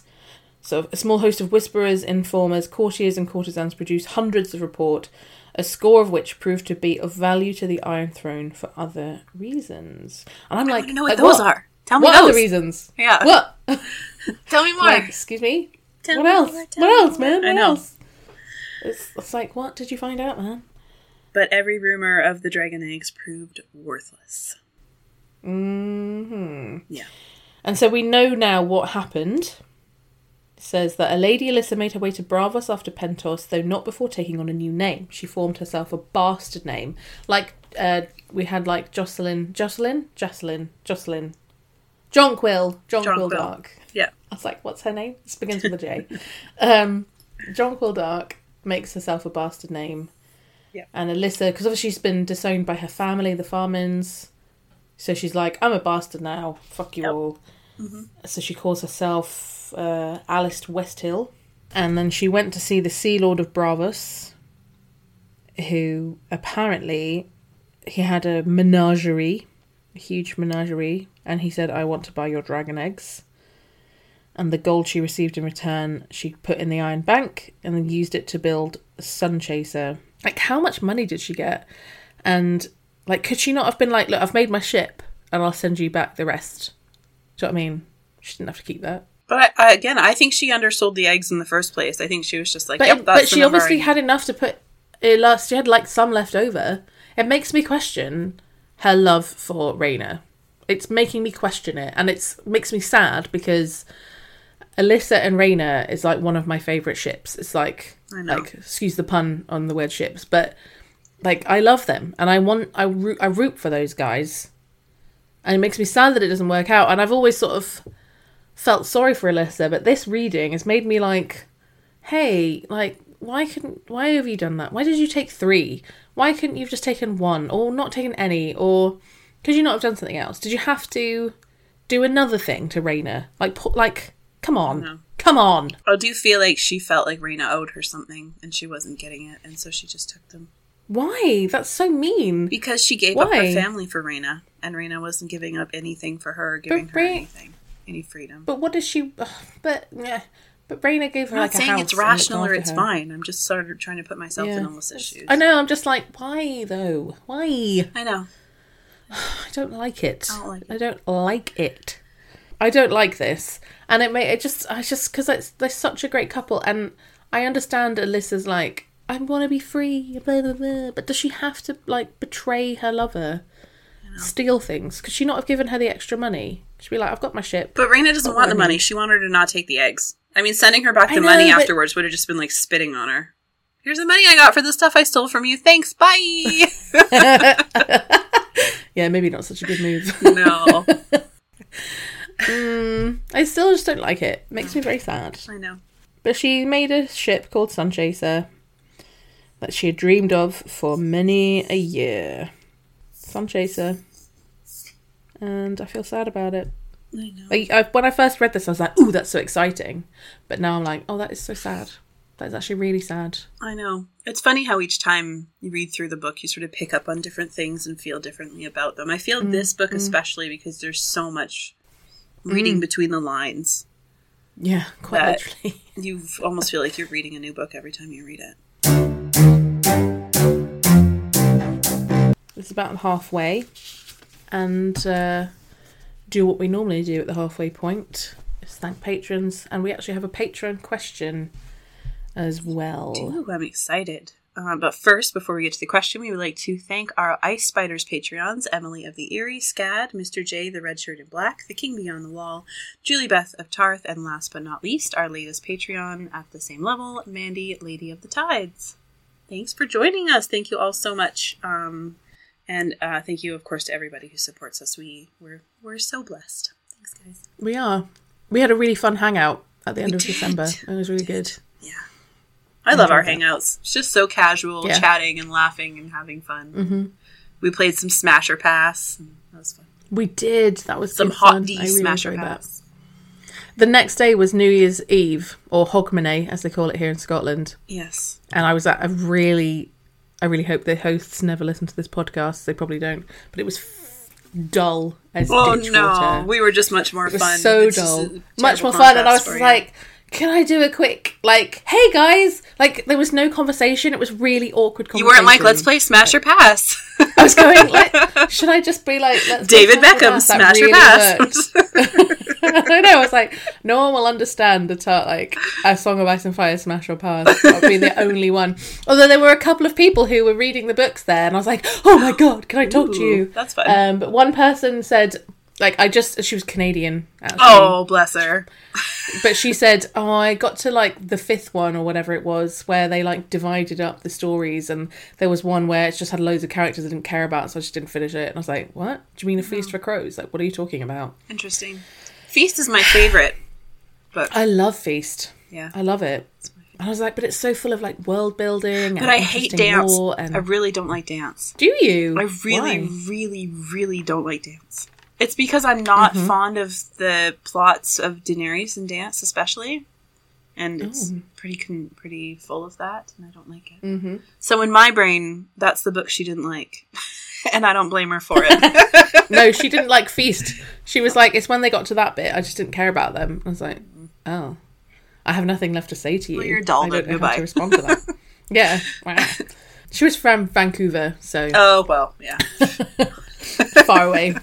The wrong end, the wrong end of Canada. wrong it. No, I lived out there for some time. But it was such a dull party. And I was like, yesterday I was having a really good time with some. I wasn't even in the same room as them. We were on Zoom. No. And it was so much fun. And today I'm sitting here in this room going, I want to Um, throw like a kiss by so- fire IRL gathering and, and have oh my god, that'd be awesome. invite all the patrons and uh, anyone who so just fun. follows the podcast can just come and I'll book it Yeah. in Toronto or just outside of Toronto, and you guys can all come here. Ah, oh, out. Scotland, Scotland, for real. Scotland. Let's do it. Quite, but if we do it here, we're quite literally north of the wall because there is actually a wall We're wall. north of the wall here too. We're still north of of the American. No, but well, there's literally a wall that com- divides England and Scotland. Hadrian's Wall. I love that. Hadrian's Wall. I know someone who walked Hadrian's Wall this. I don't even know what it looks year. like. Did you know that? Like, I have no. I've obviously heard about it and read about it and everything because of my history shit, but uh, never. Mm-hmm. It looks like a wall. It looks like a wall. And somebody, some absolute dickbag. Last year, there's this really beautiful tree, like, and it was called the. Oh my god, the something gap tree. Oh my god, there was like this little beautiful, tiny little valley of the wall, and somebody cut it down. Oh, Like it's literally thousands of years old. This tree. Jesus! It's like attacking a weirwood tree, and everyone was just like, "What? You've done what now?" Um, Why? Why, and it's- why did they do it? because a horrible a horrible person a horrible person decided that they would cut down a beautiful beautiful old like majestic tree it was massive news everyone was like what the hell are you doing let's go and get this criminal and kill them like pitchforks Did they? Did they like Guy Fawkes him? Is he like burned every every in effigy every year since? yeah yeah Yeah, exactly. That's what's that's what's done in England. yeah we do that all the time. And Hanged, drawn, and quartered, and then burned every year. yeah what's really nice is that they've cordoned it off. They've kept the stump and it's because it's still alive the stump is still living. And they're trying to see if they can sprout something from this from the stump. and they've cordoned it off so people can't get to the tree now and fuck with it anymore. Wow. it's amazing. It's just like i love it when people come together for nature it's just Mm-hmm. like yes we will protect this Canada has like an imaginary wall with the states. Like, there is an imaginary but there is literally a wall here to keep to literally keep especially when out, Trump was president, wildlings. we were pretty like, no, there's a wall there. Yeah. Yeah. Yeah. It, they were like, if you don't want to build the wall with Mexico, can we have one? Uh, yeah, exactly. Canada starts voluntarily building a wall. I will pay for it. It is really built. It is also a wall of ice. 700 feet high. It is an igloo Yeah. all over Canada. Thanks. But Hadrian's Wall obviously is not made of ice, but it would be cool if it was. But it was literally to keep. It was to keep the Celts and the Scots out. It was Yes. the Picts and the Celts, away. wasn't it? The Picts and the Celts out of uh, the Picts hadn't been around for a while, but yeah, it was. um It was the uh, Scots and the Celts, and uh, basically, literally, wildlings is what they were called. yes, yeah. That's where the name comes from. Yeah. So it's I I love that story, and, and it's also because they just couldn't handle Scotland. I love it. Like the Romans could not, They could not handle England. they could No. not handle it. They were fine. They can't. They they got all the way in England. They sorted England out. They were like England just bowed down. Like yeah, whatever, take us. We don't Yeah. care. Sure. And You they did. try. There is a Roman. There is one Roman settlement very near to where I live, but it was and it was not a settlement really. It was like an army barracks because another emperor was like, right, we're going to take Scotland this time, Mm-hmm. and they were there for like two weeks. That was the thing with Rome in general. and then though, got defeated they, and they left. took a lot of that. places, but they never actually manned them after they took them. So it was like, okay, cool. well, it wasn't a taking. It was like they're like, we're going to land here. Yeah. We're going to build an army barracks, and uh, we're going to attack the Scots again and try and make inroads in Scotland. But the Scots were just like, fuck that. Yeah. and and they and they left after a couple of weeks because they just couldn't do anything. So it became ruined. It's a really beautiful place. It's a beautiful plot. To go. I want to go. I just think that if it was hosted here, we have a better shot of getting more people to be able to come. than That one. true. It's just Okay, a little fine. bit cheaper to fly it. here than it is to fly there. Or drive. Yeah. Okay. Fine. I'll allow that. I'll allow that. But maybe one day we can all meet north of the actual Hadrian's Wall. I would love that. That'd Everyone amazing. gather around the tree stump. and we'll sacrifice a human to it. Yes. Get some lovely entrails and put them all around the place. That'll be really nice. I'm picturing like a blow up doll sacrifice. no, I mean seriously. Like we'll we'll get like Well, an unworthy human. I'll let you be in charge of who we get to. Okay, fine. That's how we do things up here. You know. Do you, do you guys not do human sacrifice anymore? We just we uh we we don't talk about it, but we do. All right, we are very off topic. We have a question. We are. we you do have a question. Shall I ask the? Oh no! Let's remind people. We do have. I, have put it in here that we want to Oh, yes. remind people of that we have a direwolf level of Patreon. By the way, if you go on onto Direwolf level of Patreon, you can The Direwolf the level uh, is twenty dollars a month, just uh, just for full Yes. Mm-hmm. information. Uh, we do five, ten, twenty, and fifty. We do indeed. Uh, and you get lots of stuff for that. But we do have a question from Mandy, Lady of the Tides, our latest Patreon. Hello, Mandy. Hello, Um, Mandy. and she asks us this, which is quite an interesting question. She says, Out of the entire history of Planetos, what time and place would you want to live? For me, I definitely want to live on Driftmark for the first half of Corlys's lordship, so that I can join his crew for his nine voyages, see the world, accumulate some wealth for myself, then move to some secluded place in the north so I avoid the dance entirely. I love that. Like, go see the world and then just be like, I'm just going to hide out I'm now. like, no, I don't think I want to do the dance, but have fun. Here. See you later. yeah. So yeah, what do you think? Where would you live? You have got time and place, so it's Time and place. so you can travel in time and space with this. It's like a TARDIS. I I'm torn on this, and it's like being asked where where and when in history you want to go, even in real world mm-hmm. history, and all the time it's Yep, like, oh, yep, yep. I really want to be a fly on the wall in King Henry VIII's court.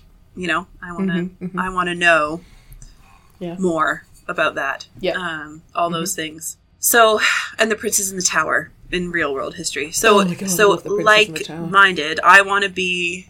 I want to be a fly on Nymor's letter to Aegon. I want to know what the fuck that said. Um, yeah, I'd like to be there for that. Um, solve some mysteries. That's my Princess in the Tower of, of A Song of Ice and Fire is Nymor's letter. Um, I want to. So I you also think- want a magic machine that turns you into a fly.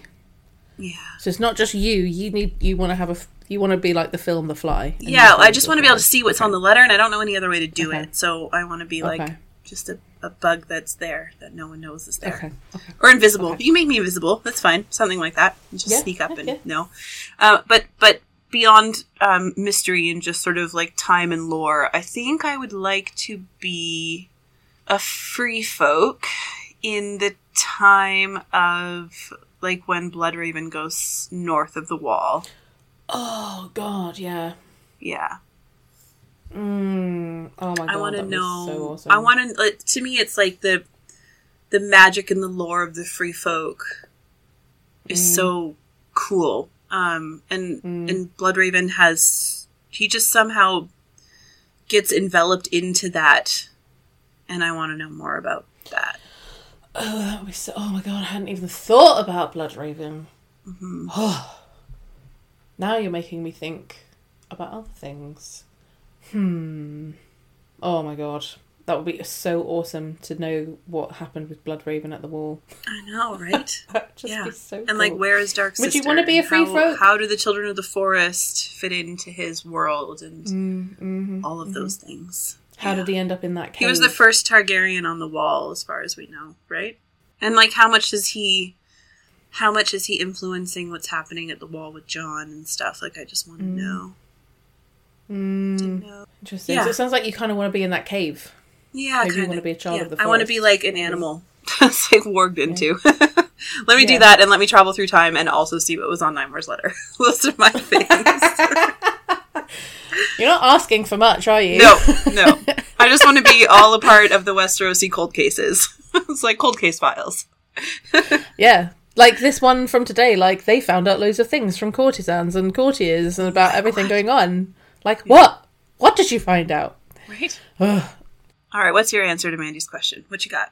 Oh, I'm not as interesting as you. I, well, I too would like to be a wildling beyond the wall because that's how I feel like I am in my mm-hmm. soul. Mm-hmm. A free folk. But I also think I would find the weather too much. So I would really like a way to also, if I had a time machine or some kind of boat or something, that I could just go like have a summer a bit further south from time to time. Mm-hmm. You know, even maybe Dorne because I like the Dornish people, but that would be maybe a bit hot for my pale skin. A would be cool though because of their openness, sexuality wise, and they don't follow primogeniture, and they're a little bit more free. Thinking. So I feel like that would be like they're like the free folk of the south.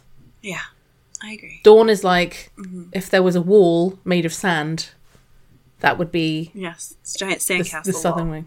Giant sandcastle wall. And then there's also the wall in the I north. could see them doing clay. Yeah. Oh, there's a lot of sand in Dorne though. So Yeah, but where there's sand, there's usually clay, red clay. Is there? Don't you need water for that? They have a water problem. Anyway, either either They're way, on the ocean, saying, aren't like, they? Dorne. Yes, that's true. That's true. they do have some sea around them. Yeah. But they, yeah, I think I would like to see Dorne and just sort of get to know the Dornish peoples. I don't know what time I would go to though. Tower of Joy. Oh, that would be so interesting if I could be like one of the maybe ladies in waiting in the Tower of Joy. That would mm-hmm. be kind of cool. Yeah, But also, I think I'd be frightened to be around that time because that was war, a lot of war. I know. Yes. Yeah, that's. I tried to specifically pick a time where there isn't a major war in the realm. Yeah. It's just post-war. Yeah. Yeah. I definitely think I'd like to be able to be like with the free folk. But I think that to me I love I love the free folk. I I just think they're such a fascinating culture and I like their way of doing things. I don't really like how they do uh, in inverted commas marriage, which just seems to be it's very rape. gypsy. Yeah. it just seems that I'll take this person. It's like, mm, okay. But we've sort of we've talked about it before, where it's like, yeah, we'll take this person, but if you're not strong enough, if you're not right for her, she'll make sure that you she's not taken. So I think that there is Yeah, some sort of consent in it. It just Yeah. is. There is, and I think there's. I imagine there's actually probably flirting beforehand, Yeah. I so somebody knows that it's. I mean, I would hope so, but I guess you never know. I would hope you so. don't know. Could You never know. be- And I'd probably, as a wildling, I'd be a spear wife, and I'd probably sleep with a knife in my bed. And be Yep. like, Yep. don't want you, mm-hmm. knife. But that is a terrifying culture in in a way because of that sort of thing. But it's terrifying to an outsider. It's not as terrifying when you're raised in it. It's just sort of No. you. You know what to expect. I think I'd really love to also have a bit of time, if I could, on Bear Island and just get to know the Mormont sisters a bit Yes. because they are so awesome and I want to know more about them. Like they have so much cool stuff about them. I know. I love them. The bears, the bear ladies, the bears. I want to know like Maege and the other one and all the others. All the others. How they have they have children but they don't seem to be married and they seem to keep their Mormont like name Yeah. and their mothers to bears. And there's no mention of bastardry. She's clearly no, not none married. at all. But No. children aren't bastards. It's fascinating. No, but no one seems to mention it, and it's like, is this just because it's ordinary? Like, oh yeah, no, they do things different on Bear Island, you know. Daisy. And I, I love the theory that Tormund Giantsbane is Yeah. actually the Yeah. father of I love um, that Phineas theory. kids. I think it's. I've really heard cool. it first with Radio Westeros, I think, and it was. Yes, same. theory. I love that theory. It's very cool. Mm-hmm. But I think I'm not very interesting like you. I think obviously I'd love to see all the mysteries, but in terms of I'm not very adventurous. I think I would just like a quiet life in Westeros. fucking dangerous. I just want to sit quietly somewhere. Be like, can everyone just not attack me or Yeah, I You am not into I just politicking. Just, uh, politics, not my thing. yeah. Not my thing. I wouldn't mind living in Winterfell. Winterfell fascinates me. I love Winterfell. I would, I think, be like if I was a wildling and sneaking around and stuff. I'd be like Mance, Yeah, and I would I'd sneak my into way Winterfell a and lot. poke around. Yeah. Yeah, I definitely would. Because I think it's a really interesting place. I think I'd love to go when it was being built, find out more about the lore of Storm's Winterfell. Winterfell, the wall. Mm, Try to meet Bran the Builder. yeah. How much energy does this time machine have? Can I jump around? yes, Am I able to do that? Can I just it's a fun question. Very fun question. Yeah. It is a really fun question. And I could think I could think about it for days. Yes. And we'd love to hear what our listeners think. Where would you like to be? We love your name, by the way, Lady of the Tides. Obviously, Yes. great. Obviously, she wants to go go off on Corlys's voyages, do some stuff. So that sounds awesome. So thank you for that question, Mandy, Lady of the Tides.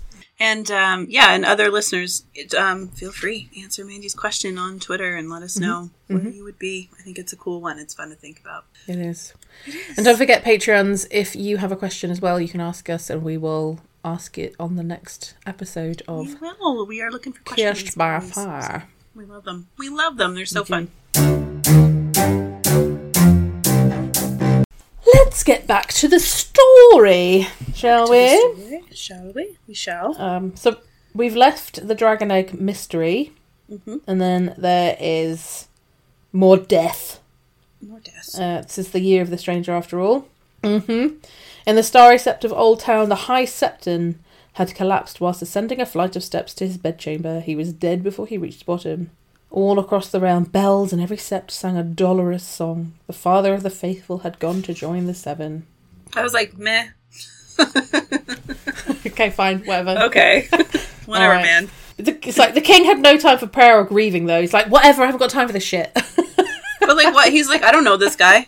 He's never done anything. The only thing he did for me was I just nothing love for it. me. He didn't speak. He's brought the news. Is like they're like, uh, uh, Your Grace, would you like some time to pray or to grieve about this? I ain't got time for that. I've got time. He's like, Ain't nobody got time for that. Right? I've got I've got shit to do, man. And also, he's like, oh crap, like this is could be bad. This could Yes. be bad because basically he needed somebody. His the this this high septon who's just died.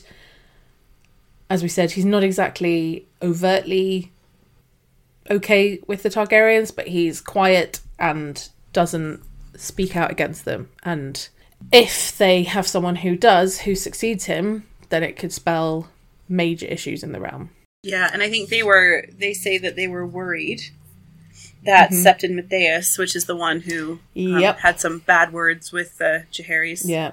Before Yep. he left. He's the one who was a dick. Yeah. Like, horrible to them at Dragonstone. And then Jaehaerys is like, I'm going to sew your mouth shut. yes. That's You the know. one. That guy. That guy. That guy. They don't want him to be picked. Yeah. I've literally written in my book, not that guy. Not that guy. Not that guy. and Jaehaerys is like, "How about Barth?" Barth is like, Yeah. "No, man, sit down."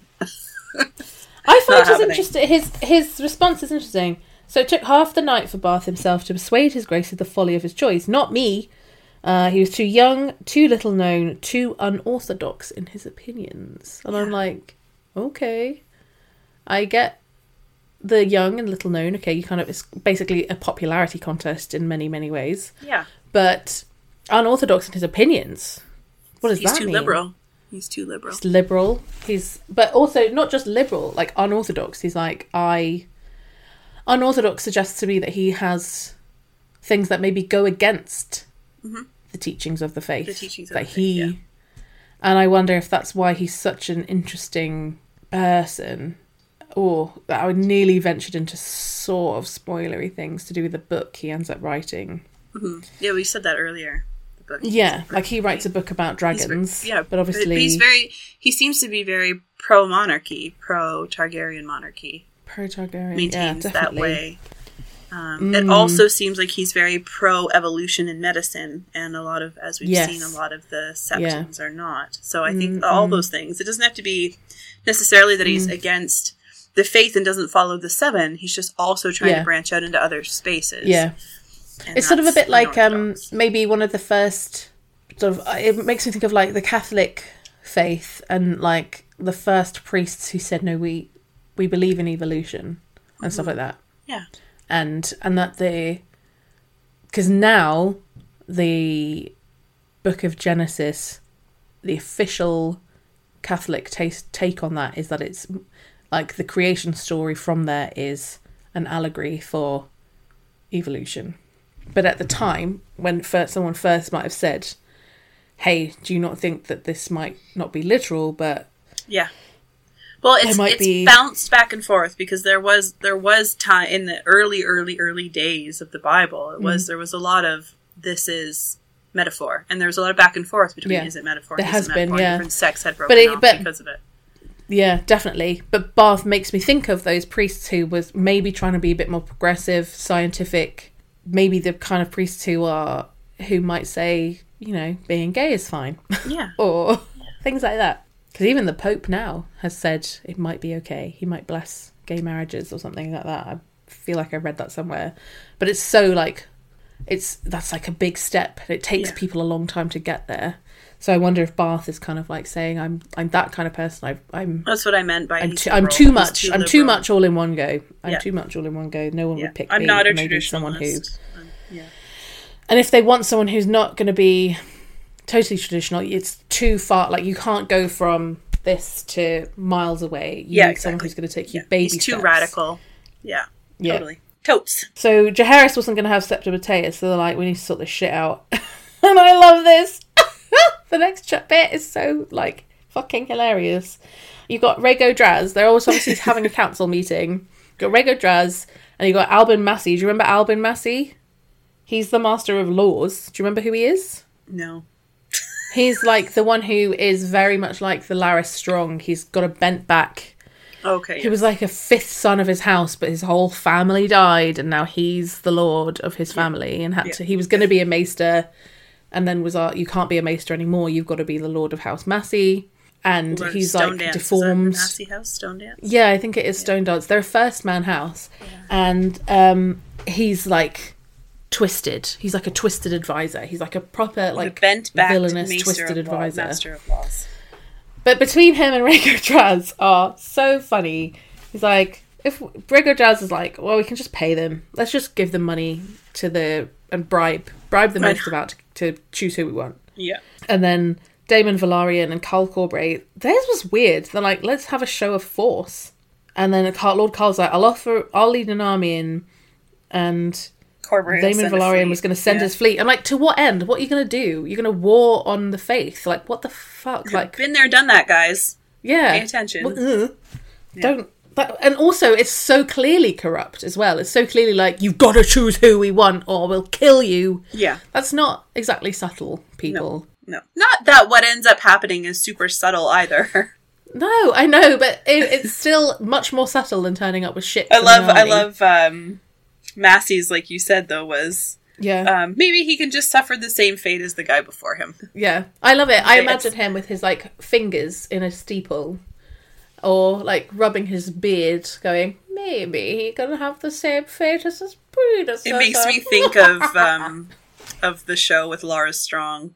He's just like, no, I'll just kill him. It's fine. Yeah, Yeah. it's fine. I just rewatched Hot Hot D with my mom when she was here Oh, did you? Oh, yeah. Because she had not seen it. with your mum. That's cool. Well, yeah, Albin Massey wants is like, let's just maybe secretly murder Septimites, then Yeah. he can't have the job. Seems like Jaehaerys has a top notch small council. Yeah. surrounding him. Uh, Oh man, could you imagine? top repute. Imagine sitting around in that meeting and there's one guy who's like, um, so we could just bribe them. Next guy, next two guys are like, no, let's like stab them. uh, uh."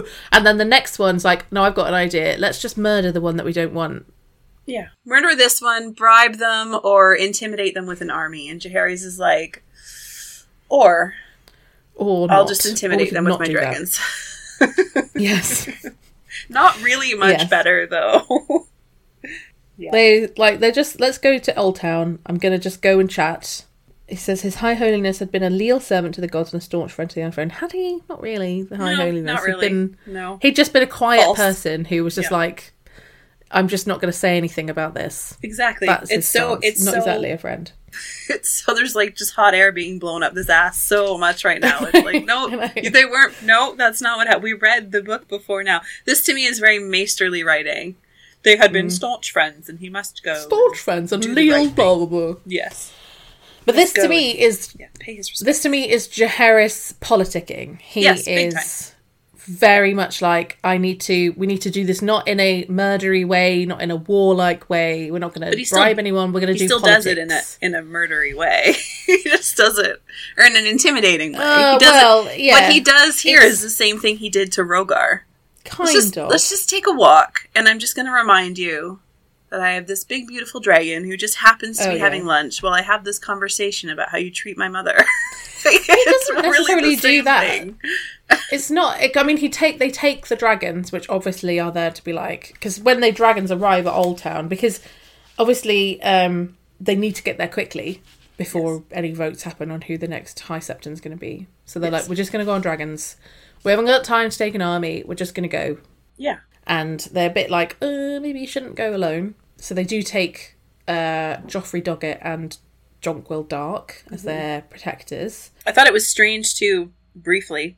They talk about the fact that Jonquil flew with Jaehaerys and Mm. um, Doggett flew with Alysanne to offset the weight on the dragon Yeah, back. to balance I thought that was them. interesting. I've never heard of that. That was before. weird. Like, there's a weird. That was a weird I was like, was- why have you put right? this in? I know. I was like, why is this Yeah. here? Because you talk about the fact that Rhaena flies with other women all the time. Yeah. So what difference does it make at all? Are dragons that I thought that was so strange. Anyway, That was really odd. And I was like, are they saying something about Jonquil or.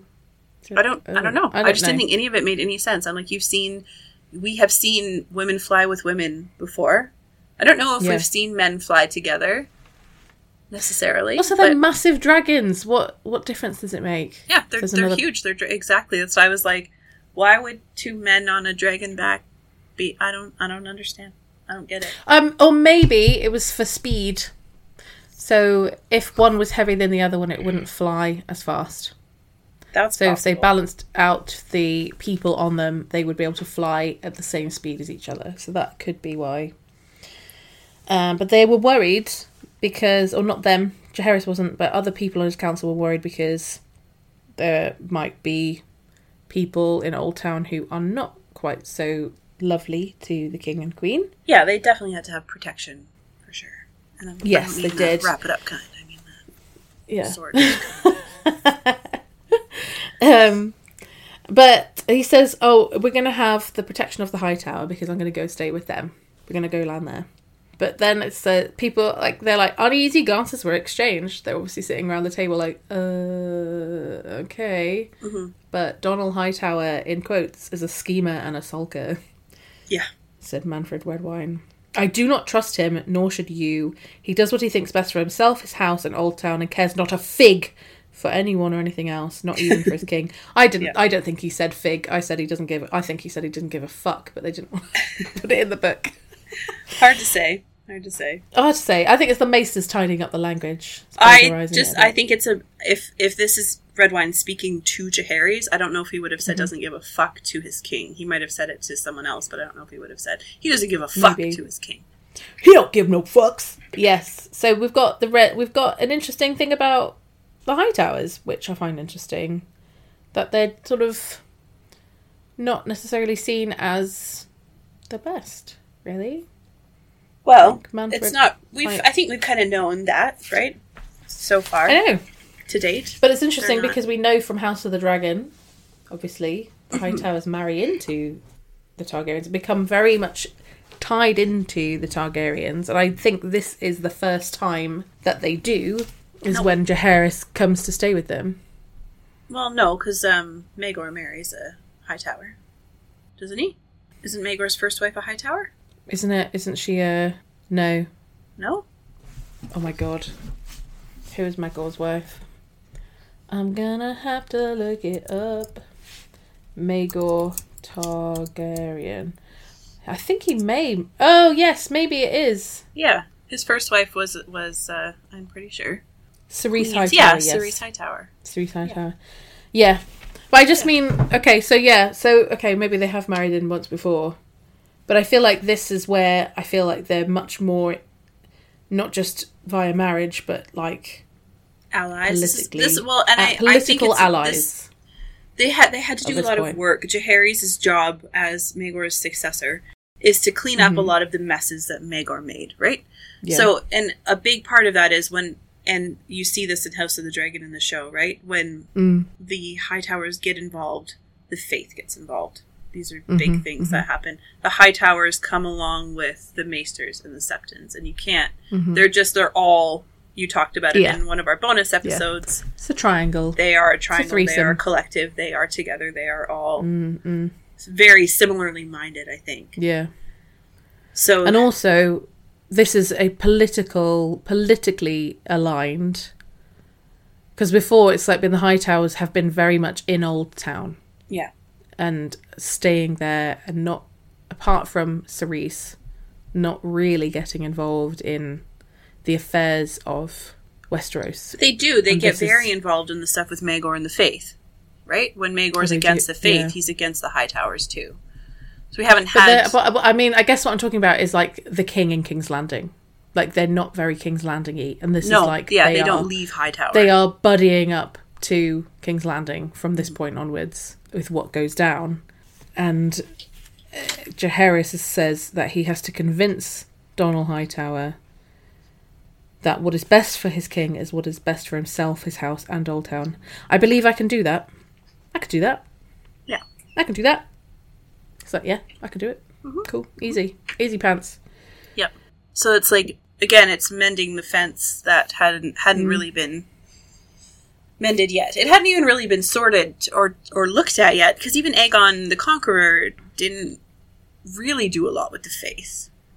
No, And I think that's part of why they rose up so Well, much Jaehaerys had to. afterwards, right? Yeah.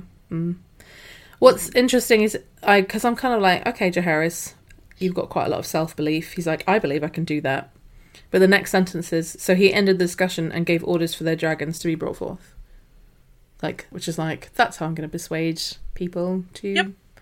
that what's best for you is what's best for me. Yeah, exactly.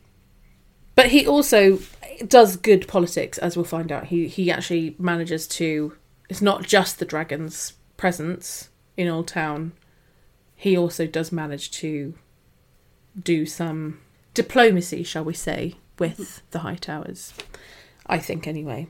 So he. I've written something on my notes. What have I written there? Oh yeah. So he goes off on the dragons, right?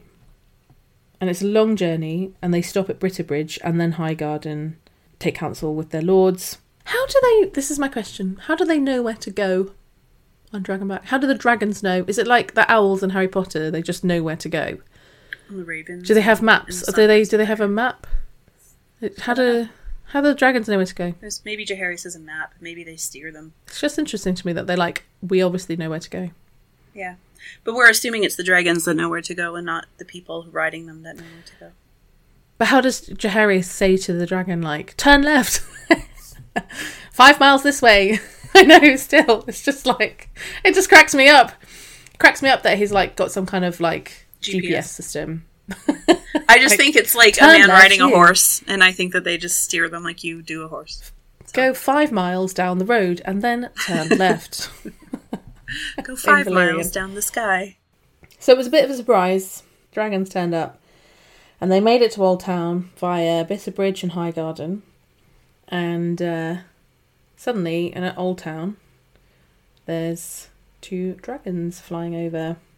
Vermithor and Silverwing. They hadn't sent any word ahead. Why could? Why did no one send? Why has no one sent a raven? He wanted to take them by surprise, right? Yeah. For sure. Okay. Seems a Show little bit power. mean to Show suddenly power. have like dragons appear. Uh, apparently, so it says that the, many in the city were frightened, wondering what this might portend. None, mayhaps, more than Septon Mattheus, who turned pale when he was told. Probably shat his pants. He turned pale and pooped his pants. Yes. Oh shit! So Jaehaerys brought Vermithor down in a wide mar- wide marble plaza outside the Starry Sept. So he's out there, out right outside the Starry Sept, and his queen Alysanne lands on top of the high tower, fanning the flames with her dragon. So it's like we've got you by the Sept and we've got you by the high tower. We have dragons. Ah, Yeah. I love the symbolism of that. I feel like it's uh, it's just so important. It's we are united with the high tower now. Mm-hmm. We have we have power here, but also it's like a reigniting. Um, you know, it's a union of the Mm. the flames. So it's it's yeah, it's a re yeah. yeah. They've reunited, but they've also reignited the Yeah. the connection to the faith and the Mm. people there. Big symbol. I also feel like, in some way, just deep down, to me, there's like a slightly negative portent with the dragon fanning the flame of the high tower because it's the high tower flame that is to do with going to war and Only when it turns green. only when it turns green. But I just I feel like there's something about the imagery I think in my head of the dragon and the high tower. And obviously you're right, it fans the flames and that makes the flames better and and that's a positive, but there's something because they're not it doesn't feel necessarily 100% positive there's a dragon versus the high tower if that's what I mean it's kind of I don't know. I feel instinctively, I may not have a reason for it, but instinctively, I feel like there's something underneath it all that just doesn't sit right. That there's the dragon. I think it's because the dragon's like landing on their high tower. Like the high tower is like the t- the high tower is taller than the wall. Mm-hmm.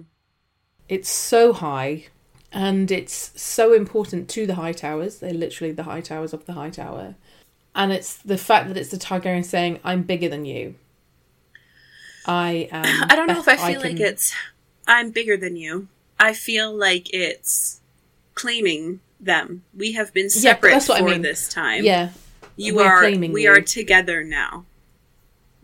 whether Yeah. you want it or not, because a dragon's not exactly a cuddly cuddle. It's I've landed my weapon of war on top of your bu- your house. Beacon of war. essentially.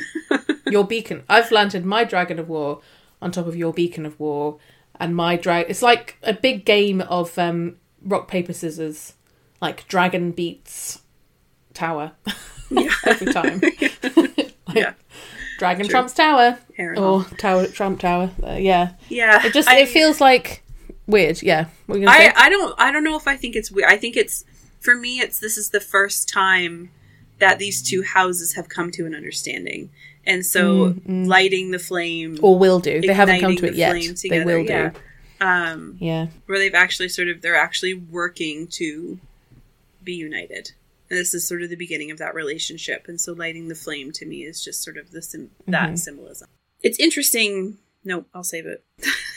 Okay. Spoiler. All right. Save it, mate. Save, it. The High Septon had already been buried, though, so they were like, "Oh shit, we've missed that." But we're still going to hang around, and Jaehaerys still delivered a eulogy to Septons, Maesters, and Small Folk. Uh, I love. I don't know why in my head. He's like, "Okay, shit, he's dead. Uh, okay, uh, I better say something." Um, to just you know like show my respect or something shit what what can i uh his high holiness was um old and um very died, very nice very old sad. man and uh i uh i feel i, I remember I remember fondly when we landed at uh, Alyssa and Rogar's wedding, and we landed in the dragon pit, and uh, it was so funny. The High Septon shat his pants, and we all laughed. It was so funny. And Oh, the how I we laughed. appreciated the most and will miss the most about this High Septon is his silence. about everything.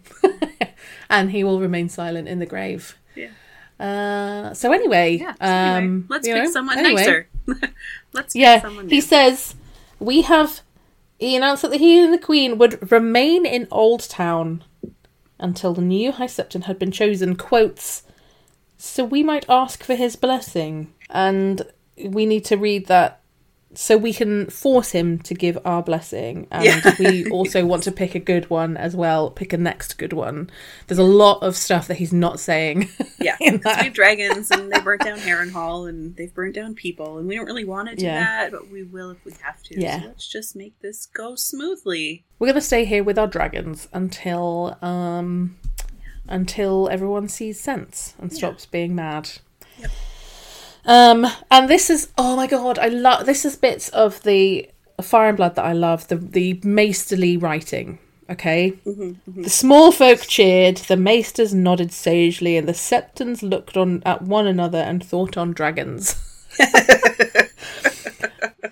You get three ta tiers here. The small folk are dumb, and they're just like, "Yay, the king! Yay, the king said some words." Like, surely the small folk are not as stupid as that.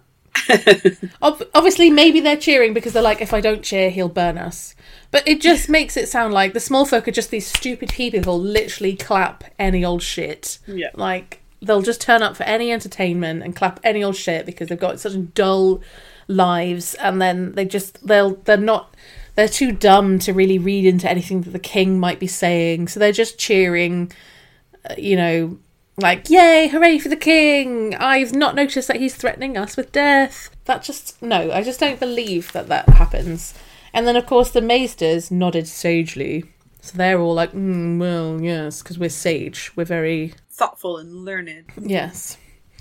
But it's the high septons that looked on another one another The and thought, yes, it's the septons who were like, um, thinking about dragons right now. Yeah. Thinking So- about the fact that I don't want to be a French fry tomorrow, so Septon fry, Septon fry. Yes. crispy septon with extra crispy sauce. Crispy sauce? What the hell is crispy sauce?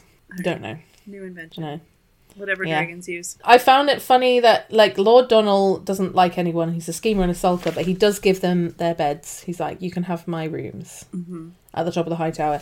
By the way, in this picture, you can see just not that the high tower is tall. Like you can see it's towering over mountains, and the old town below is mini. It's not just tall; it is thick. This high tower has girth. Mm, yep. It is thick as it is huge. I can't quite get over how massive it is. That's what she said. And at the bottom of the at the bottom of it, it looks like to have some kind of it looks kind of like dragon scales or something, which I find really interesting. And now that's probably just an artist's rendering, but it Yeah. does have like these little scales at the bottom of it. Um, because there's another tower, I think that's the Tower of the Citadel, and it just looks so small. Like it just looks ridiculous. Like the high tower is just so fucking massive. It's unreal how big it is. I can't imagine being in in the high tower because it's so big. So Lord Donald might be a bit of a numpskull, Mhm. bit sulky, bit crappy, but he gives them his own apartments. I mean, he couldn't not. Like you have to do that when the king visits. You have to Yeah. best Oh yeah, you have to. That's just like, why don't why don't castles have like like the high tower is so massive? Why doesn't it have like a like a an extra wing just in case the king visits? because there was no king when it was built.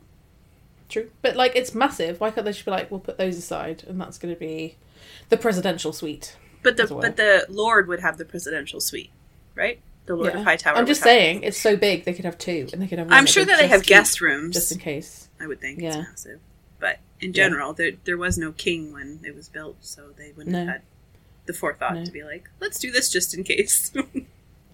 No, I just mean like now they could be like, let's all castles be like, let's keep this one room really nice, just in yeah, I case guess. But again, think about how first of all, there's I'm been thinking of Monica's fancy plates. Like, in case Yeah. the queen visits. in case the queen visits. She's got the plates. But what I was gonna say was, there's been four kings now, and Mm-hmm. one has visited Old Town for an extended period of time. But they did, actually, they did have kings before, but it were like not the king of Westeros. It would have been the king of the Reach, the king of that area. So they did have kings. Yeah. the Gardener kings, I suppose. Yeah, yeah, exactly. Yeah, so they would have had to have put the gardeners up somewhere nice. Just saying. Just saying. Just have like a nice fancy room. Your house is big enough. You could say, look, we're going to make Have this a room the guest wing. Yeah. And there's like a room for the king and the queen when they want to come visit, if they want to, you know? Yeah. Um, so I don't have to give up my bedroom and sleep somewhere a bit shit. Because also it's weird, someone else sleeping in your bed. But I think that's just the custom. Is they're the No, I know, but I'm just saying, for me, if the king came to visit, I'm not, I don't want him sleeping in my bed. That's disgusting. I would be like, And you I'm not just giving up my bed swi- for him. Switch, switch the mattresses for the one Yeah. the down the hall into this one. and Yeah. just- I don't know. I don't have a very big house. I've definitely had to haven't. I've had to give up my bed before. It's happened. You know. You're the king. You're very rich. Can't you just go to a hotel and stay there? Yeah. Why do I have to give you my bed? Because his house is nicer than any hotel in Old Town. That's for sure. Probably. I'm just saying what I would do. go stay. There's a pub down the road that has rooms above it. Go stay in there. Jaehaerys probably would have though. It's just what's Yeah. the custom, you know, and what it would mean if he had said that is more important. But than someone having sex in your bed, like someone else, sleeping in your bed, dribbling, drooling, and snoring and farting in your bed. I'd probably get. I'd. I'd have to burn the bed and get a new bed. And it would probably been have been like feather or hay, so he might have just gotten rid of it anyway. Yeah. Ugh. Like I said, just switch it for the one down the hall. But we we have a classic uh, Fire and Blood, classic Fire and Blood writing bit here because it says we have no certain knowledge of what words pass between them and their host, so they don't know. So they're just making up. Yep. Years later, however, apparently, like it says, years later, King Jaehaerys told Septon Barth everything that happened, and Barth put it down for the sake of history. Now, you immediately go, "Well, did he? Did he say this?" Yep. Or is this, or if he did, did he say it because, you know, he needed to say it? Do you know what I mean? Like, Yep. you're never going to get a good relation of history without eyewitness accounts, really. clear. And even eyewitness accounts. I do think that Jaehaerys did tell. Barth all that went down because he really did Probably, yeah. love and respect that man, and He certainly he did. wanted his opinion. Yeah. He wanted his say. Yeah, yeah, yeah. I've written again. Fuck me, I can't read my handwriting. Was Jaehaerys accurate? That's what I've written. Was Septon Barth? So that's you've got to rely on everyone being accurate and remembering Yes. very well. Well, and again, like it's it's always going to be one. It's what is accuracy when you're talking about one-sided stuff? It's very he said, she said. Mm, hmm You just don't know. It's all about perception. But anyway, anyway, We get we get a thing about the High Towers. We find out who they are. I love this. Like You- it gives yeah, us a whole thing. it's a whole thing. Do The your whole thing, honey. Like it's my thing. The uh, High Towers of Old Town were an ancient family, powerful, wealthy, proud, dot dot dot, and large. and it had long been their custom for the younger sons, brothers, cousins, and bastards of the house to join the faith where many had risen high over the centuries. Lord Donald Hightower had a younger brother, two nephews, and six cousins serving the Seven in 54 AC. The brother, one nephew, and two cousins were cloth of silver of the most devout. And Lord Donald was like, I want one of them to become the High Septon. Mm-hmm. And just as an aside, I make I've not got really much of a point to make about it. It just really annoys me if the High Towers are such uh, a part of the faith. They're clearly massively part of the faith. They're a family very intertwined with the faith, and also, therefore, probably quite religious and devout. Then the fact that they have so many bastards. Well, surely this is a contradiction. You're not supposed to have. I, I and it's not really I don't need to discuss it. I just find it so like what about Westeros that you're not supposed to have bastards and have affairs, but it's just accepted. And it's even more just kind of accepted for this house who is like we are the like aren't they part of their whole thing is that they are the protectors of the faith. Isn't that part of their shtick? Mm-hmm. They are like the protectors of Old Town, protectors of the faith. And they are so intertwined with it and so religious, and yet they still can't keep it in their pants. like, do you know what I mean? Like, what? Just the hypocrisy of it. I know. And that's my only point. That's all I want to say is that they are. It's just, ex- to me, it's extra hypocritical because they're like, oh, we're all faith, we're all about it, we're the religious ones. But my family is so massive because I keep having children with people who are not, I'm not married to. And But people can do that if they want They to. They give them position and state. Like I mean, they actually get. No, no, no, other that's not bastards have a lot harder Like- of a time getting into the faith. Definitely, and I n- don't have a problem with that. I just think I find hypocrisy. I I can't, especially, and I it's a personal thing, religious hypocrisy when Oh, you're yeah. telling other people how to live, Yeah. and that you won't get to heaven or you won't do this if you don't live this way, Mm-hmm. and then to not live that way. I find that I, I, I have very low tolerance for it. I agree. I you know, practice what you preach, guys. And Jaehaerys is like, I don't care. I don't care which house it comes from. No. I don't care if he's low or highborn, but he has to be an exceptionalist. He has Yes. to have it and not just tolerate it, but it, I want it to be official doctrine that Targaryens may marry brother to sister. That's all I care about. And apparently they spoke for hours and hours and hours and made a deal. And once they left the room, Lord Donald was like, "Oh, he's so wise. He speaks of the, the speaks of the wisdom of the king, and he's such a wise person. And he's part of the family. Meet my brothers, my sisters, my cousins." So we don't hear at this moment what they spoke about, but something happened, and Lord Donald's like, "We love Jaehaerys now." Mm-hmm. Team J all the way. So they had four ballots to vote on the High Septon. And Septon Mattheus leads on the first one, as they expected, but then the numbers dwindled a bit. But then suddenly, final vote of the lot, random person called Alfin, some random guy. He was not totally random, he was one of the seven preachers that Jaehaerys had sent out to, Yeah. to preach about him and Alysanne. But he's just like, didn't even think he was a contender. And then bam, he's the High Septon. You're the High Septon. Yeah. You're the High so it's very clear who won this. Who won this uh, show of Yeah. power?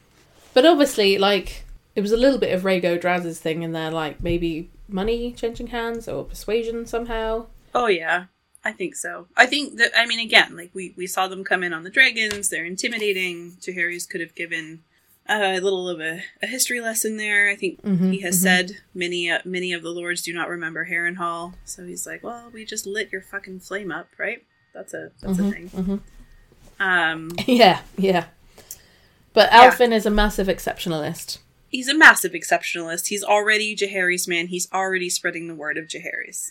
So, yeah, But also, happily for Jaehaerys and Donald Hightower, he's very, very old and will Yes. die soon. he'll die soon. But not before he puts exceptionalism into official doctrine. yes, So he will do that immediately, and then he will die probably. And then Donald Hightower's nephew, niece, no, not a niece, nephew, cousin, whatever, Yeah. can become the next uh, High Septon, yep, but not have to get their hands dirty doing the exceptionalism themselves. They can just then take it on as a previous doctrine. So they don't go against what they believe themselves, they take it on from the predecessor and they can be the next high high person, high septon, high Yeah. holy high holy man. Mhm. so yeah, it's a bit of a a murky deal. You scratch my back, I'll scratch yours. yes, And um Septon Barth was like, cool. It's a bit of a shame that the most devout are so easily easy to corrupt. Essentially. It's very much like the voting of the Pope. Like really Oh yeah, I think we've mentioned yeah, that I think before. yeah, we've said it before. It is very Yeah. much like that. Yeah, the conclave. the conclave and then you get the is it the smoke? Is it black smoke or white some sort of smoke? I think it's white once they've chosen their. Uh, Yeah, yeah. Um, comes out the chimney. Yeah. And of course Septon Alfin's like, say what? and he's not even there. He's not, He's even, not even there. there. Has to go He's get him. and there. Be like, yo, you Yeah. you won. it's like Yeah, you won, man. It's you won. You did didn't I even know you played the lottery, but now you've won No. it. You're welcome. It's like it is genuinely like imagine there being like a presidential race or prime minister being voted in, Yeah. and someone who wasn't even like part of it. It reminds me of there was this thing a couple years ago. I can't remember what country it was, but it was the Olympics. And Oh, this yeah. swimmer from this random country and he he had done a few races and stuff, but he was not like a professional swimmer and so he got into the Olympics because there was nobody else. And he had No to swim else. against like Michael Phelps. Yeah. Like, okay. okay, Here I love am. Stories like that. That's I love it. I love the underdog. Except somehow he beat Phelps in the race. yeah, somehow Alfin, Alvin's like beaten the one guy who was going to definitely win. yeah. He's at Ashford though, He's at Ashford. because So we get. I have to bring this up because we get lots of minor houses come up oh, suddenly course. now, and it I makes me should let really you uh, happy. do your minor house shout out. Well, we have Minor House Mondays, so That's because true. I love Minor Houses. That's true. Yes. We have Minor House Mondays Minor on House Twitter, so join Keep an us eye out for- for that on our Twitter. Yeah, where we do we talk Minor Houses, give some clues. We do. Chat about little them. quiz. You can. It's a guess. The minor house stuff gives some some little clues, Mm-hmm. and you can guess which minor house she's talking about that week. And then also talk about it afterwards because we had House Blount We and did we had House some really good chats. Yeah, I House was like, Blount. I wanted to go full miss full history nerd when you posted House Blount because, of course, Bessie Blount and Bessie Blount. She had. yeah. She You had, should have done it um, then. There's Henry's still time to only reply. only illegitimate, only known, Mhm, only son. claimed illegitimate child. Son um, as Henry well. Fitzroy, who he might have, Yeah. yeah, and a son who he might have named heir if he if he didn't have Edward or he knew more, Mhm, mhm. you know. Or but Henry Fitzroy died at seventeen, and so he could not have no, been no, named yeah. heir because he died before Henry did. hmm Yeah. Anyway, there's my little Anyway, it was. anyway, But you should definitely put that on Twitter. Reply You to all the things. check it, check it. Uh, so it took, but he was at Ashford, Septon Alfin, when word reached him, and it took him more than two weeks to get to Old Town. So Jaehaerys was like, "Cool, I'll go and call in some places," Mm-hmm. and I love it because he stops in. I have on my downstairs bathroom uh, wall. I have a map of Westeros, Of course you do. and I stare That's at it while I'm having a wee, That's and. I'm like looking at it. I go, "Oh, I think I need a map that?" of Westeros as my bathroom floor now. It would just be Yeah, I definitely like like in uh, the like the round Red table, the Keep. table, like the table. No, I mean, like- Dragonstone. oh, oh yes, like yes. spoiler yeah, alert. Cersei draws one on the floor. But yeah, thing there. Yes. yeah. So you should do that. But there's this one place that I've often looked at and been like, where the f- who the hell is there? And it's called Bandallon, which is this is when the place he stops up at. I'm like Bandallon. What a weird name. Yes. And Honey Holt is a funny name too. Honeyholt, yeah. Band well, Bandallon is House Blackbar, whose whose sigil, weirdly enough, is a black bar Oh wow. on like a very dark grey background, and then a black thing going across it. And uh, I was looking up heraldry, and black is like supposed to be constancy and grief, and the bar across it is to do with the military. It's a military symbol. Interesting. But we never hear very much about Black Bar. Like literally almost never. No, I was like, I don't They- think I've ever heard of it before. House Black Bar, Black Bar, Black Sheep. It's a really quite a dull like of sigils. It is Maybe the Like- dullest. the dullest. It is so. You should look it up right now because it's so dull. like what? I think they are in a Clash of Kings because they declare for someone in a Clash of Kings, so they are mentioned. And there is a Black Bar who is married to a Tyrell as well, What is it called? and a and a Black Bar also is in the Tales of Duncan Egg. But I obviously don't pay any attention to them whatsoever. I don't remember them at all. Oh, I see it. Oh yeah, it's literally like gray, black, gray. Yeah, Pretty Yeah. boring. It is a So it's band of pretty black dull. on a gray shield. That's funny. Yeah, basically. It's like dull. House Blackbar are the lords of Bandallon. Bandallon. It's just a great name. Bandallon. Bandallon. Yep. Bandallon. Black Bar And f- are the lords of Black Bandallon. Bar. That's just funny. Yeah, it is a funny thing to say. Say that fast. Black Bar of Bandallon. Black Bar of Bandallon. And then Three Towers. For some reason, I thought that that was going to be House. Um, I want to say Pain, but not, not Pain. Who's the horrible one that I hate? Peak, but that's another one. Three Towers is House Costayne. Yes. By the We've way, met them before. of and exactly, Eleanor is the one who found Maegor's body. Yeah, so she was another one of the seven people that sent her, that they sent around talking about exceptionalism. So that's just a nice little tie-in Yeah, who ends up on that journey. uh, be- she becomes like in the faith, doesn't she? And they have a She really does, yeah. beautiful. I haven't looked into their um, heraldry, but they have a very beautiful sigil of it's quartered uh, gold and black with a black rose on the gold things and a silver chalice on the black. Um, it's a really beautiful. I I really like it, and if I'm I'm going to look up the meaning of a chalice, is it a chalice? Yeah, chalices have like a lore of femininity, right? They're They do, yeah. Feminism. I'm just trying to see if there's cup cups. Yes, fertility symbols of fertility. The cup uncovered or covered sometimes represents of the chalice that's used in the communion or mass, so that's usually to do with religiousness. Could also be as used as a symbol of faith, so uh, that's quite. I find that quite interesting. But also, it's got um, the roses, which obviously the Tyrells are uh, have very very similar rose. So I wonder if the Costaynes and the Tyrells are very related. Do we think? Have you? Can you see the sigil? I can look at it. It says here the rose is a symbol of hope and joy. As a first among flowers and expresses beauty and grace, with a red blossom, it is a symbol of martyrdom. So it's not red, it's gold, isn't it? Oh, Or black. Yeah. It's black. It's a black rose. Black rose on yellow. Interesting. So it's like reverse of the Tyrell. Well, yeah. green So I wonder if it's like um yellow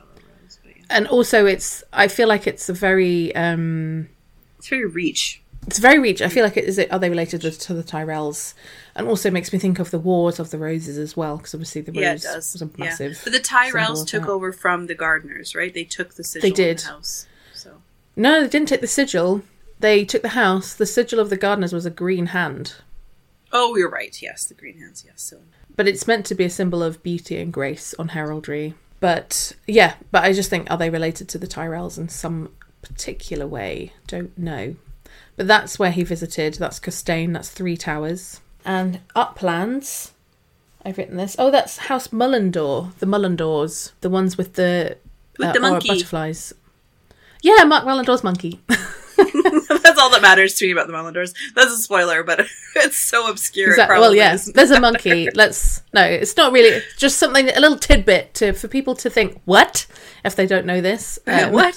so Monkeys. Yeah. what? Why are they talking about monkeys? And also, it was a Lord Mullendore was a match for Janice Templeton. So we've talked about Janice Templeton before. That she, because the Templetons were la- we talked about that last episode. That the Templetons were landed knights from the Vale, Yes. and it was like a major match for them to marry uh, a Mullendore. So that's so the Jaehaerys just went around are. just hanging out and talking to these people. I think so. Just having a good I'm in the chat. area. I'm just going to pop say. over for a quick chat, have some tea. He also went to um, Honeyholt, which is Beesbury's. I love the Beesbury's. Yes. and they've got hives. Uh, It's funny that they don't have bees because bees is a is a symbol that is often seen on um, heraldry as well, but they've got hives instead, not bees. But yeah, he's off to see the Beesburys, and I love. Oh my god, the Beesbury house words is awesome because I love Lord Beesbury. Who who's the one who thingy in the Dance of Dragons? Who's the one? Yeah, he's the first one to be killed in the. The first one to be killed. We see, and in House of the Dragon, Yeah. he Criston Cole whacks his head into the thing. What's his name again? Something Beesbury. Lyman Beesbury. I want to say Lyman Beesbury. Yeah. So I love him. I love him. Mm-hmm. And but their house words are amazing. They are descended from the first men, which Mm-hmm. makes me happy because I like first men houses. Do you think they just had like bees and they were just like, we're going to be the house of bees? Yeah. Um, we'll be the house of bees. We have bees. Um, but their house words are beware our sting. Oh, interesting. Right? I know, Because they're not really right? a house known for that in the story, at No. least so far. I know. As far as we know. We haven't I seen know. It's like okay. and they're they're um some of the symbols on there are to do with military strength and the colours are black again with constancy, military strength, but beware our sting. I was like, wow, okay. I was just I looked up. I was thinking that um, Honey Holt, uh, Hell Holt. There's a lot of houses that have or castles that Mm-hmm. Have yeah. Holt in it. So I wondered what Holt meant. so I just looked it up, and it is the Yeah. den of an animal, especially that of an otter. Cool. So that makes sense for like houses, Little- for big houses, den. especially Indeed. if they're associated with an animal of any kind. It is Holt. Indeed. Although bees live in Hmm. hives, why is it not called honey hive? Honey Hive. So, Maybe they didn't think anyone would take it seriously, but I think Holt is. It does sound very first menish, like it's like the just old. it does, language, yeah. like, they are first men. It's their Holt. Yeah. So yeah, so that's his things. He even goes to the arbor, had a bit of wine. So this annoys me. So he goes off to the arbor and samples wine, and then Alysanne stays in Old Town and has to sit for a day in prayer, prayer and contemplation. Maybe she likes He that. gets to go have the nice wine. She has to sit in silence all day. But don't you think that makes her seem a lot more thoughtful and stuff? Like I don't know. Yes, true. I also I see both sides. I'm just like, Yeah. why does he get to go off and sample wine and she just has to sit in silence? Why is this lady's lot in life? We don't know at this point. I don't. When she's just had a baby, maybe she doesn't want to fly off Mm. and fly around and stuff. No, true. Maybe she's just like, nah, I'll stay and stick around. Yeah.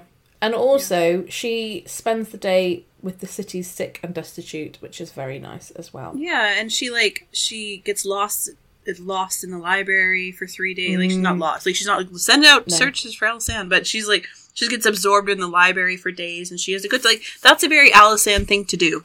It is, yeah. And I love this is why I like Alysanne. So she's like she's not flying off like Jaehaerys to go and like party on down. She's like, I'm gonna stay with the people, I'm gonna meet the poor and sick and destitute. She also meets her niece, Rhaella, She does. because. Rhaella's there.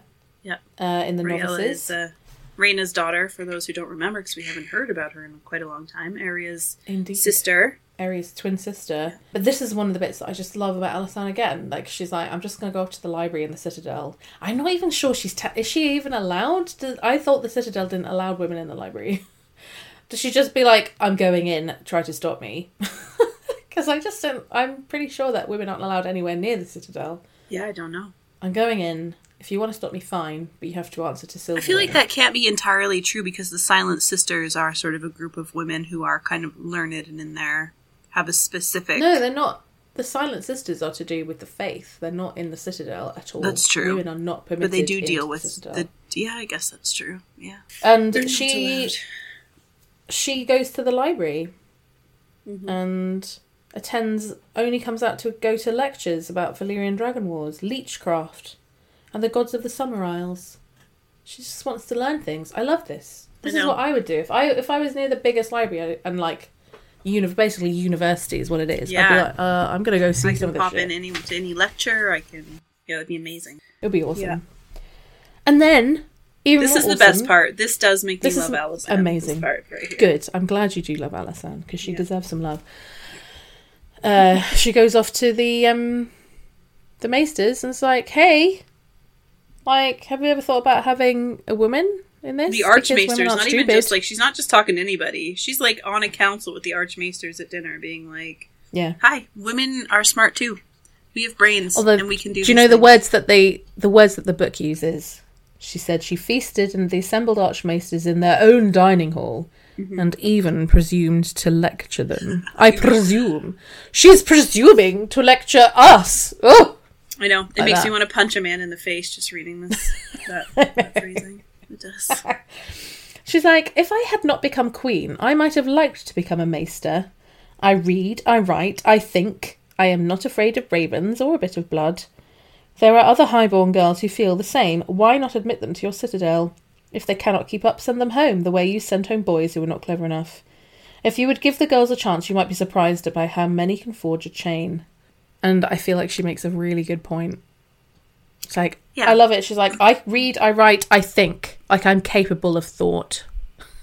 Yeah, but where she falls short is clearly we know that sh- that they do not do what she has put forth, and she is Mm-hmm. Yeah. a woman of power. Why didn't Yeah. she open a school for girls then? Queen Alysanne's School for Girls. Exactly, Yeah. learned girls. Because her job was to have babies, really. That was her job. Yeah, but that's this is the type of thing that that I mean. So she has this really great idea, but it would be completely out of her lane to do. So she doesn't do it, even though she knows that it's the right thing to do. And that's I love that she poses it to them, but in my opinion, when they didn't just let it trickle off them like water, she should have just been like, "All right, well then I'll do it." No. Mm, yeah. Or she could at least, she's got probably resources. She, she, she could have at least got someone else to do it if she's like, I A haven't got time because I'm she queen. could have. Yeah, exactly. Yeah, I do agree. I definitely agree. Like she could have done this. But even so, I'm really glad she had the chutzpah to go into the archmaesters and be like, "Why haven't you admitted any girls? That's shit. Sort it out." Shit. Yep. But they just smiled their heads at her and nodded and were like, "Oh yes, we'll think about what you said." Sure, darling, sure, sure. Don't worry your pretty little head about that. She I must be on her that to me period or something. Yeah, she, you know. know, something like that.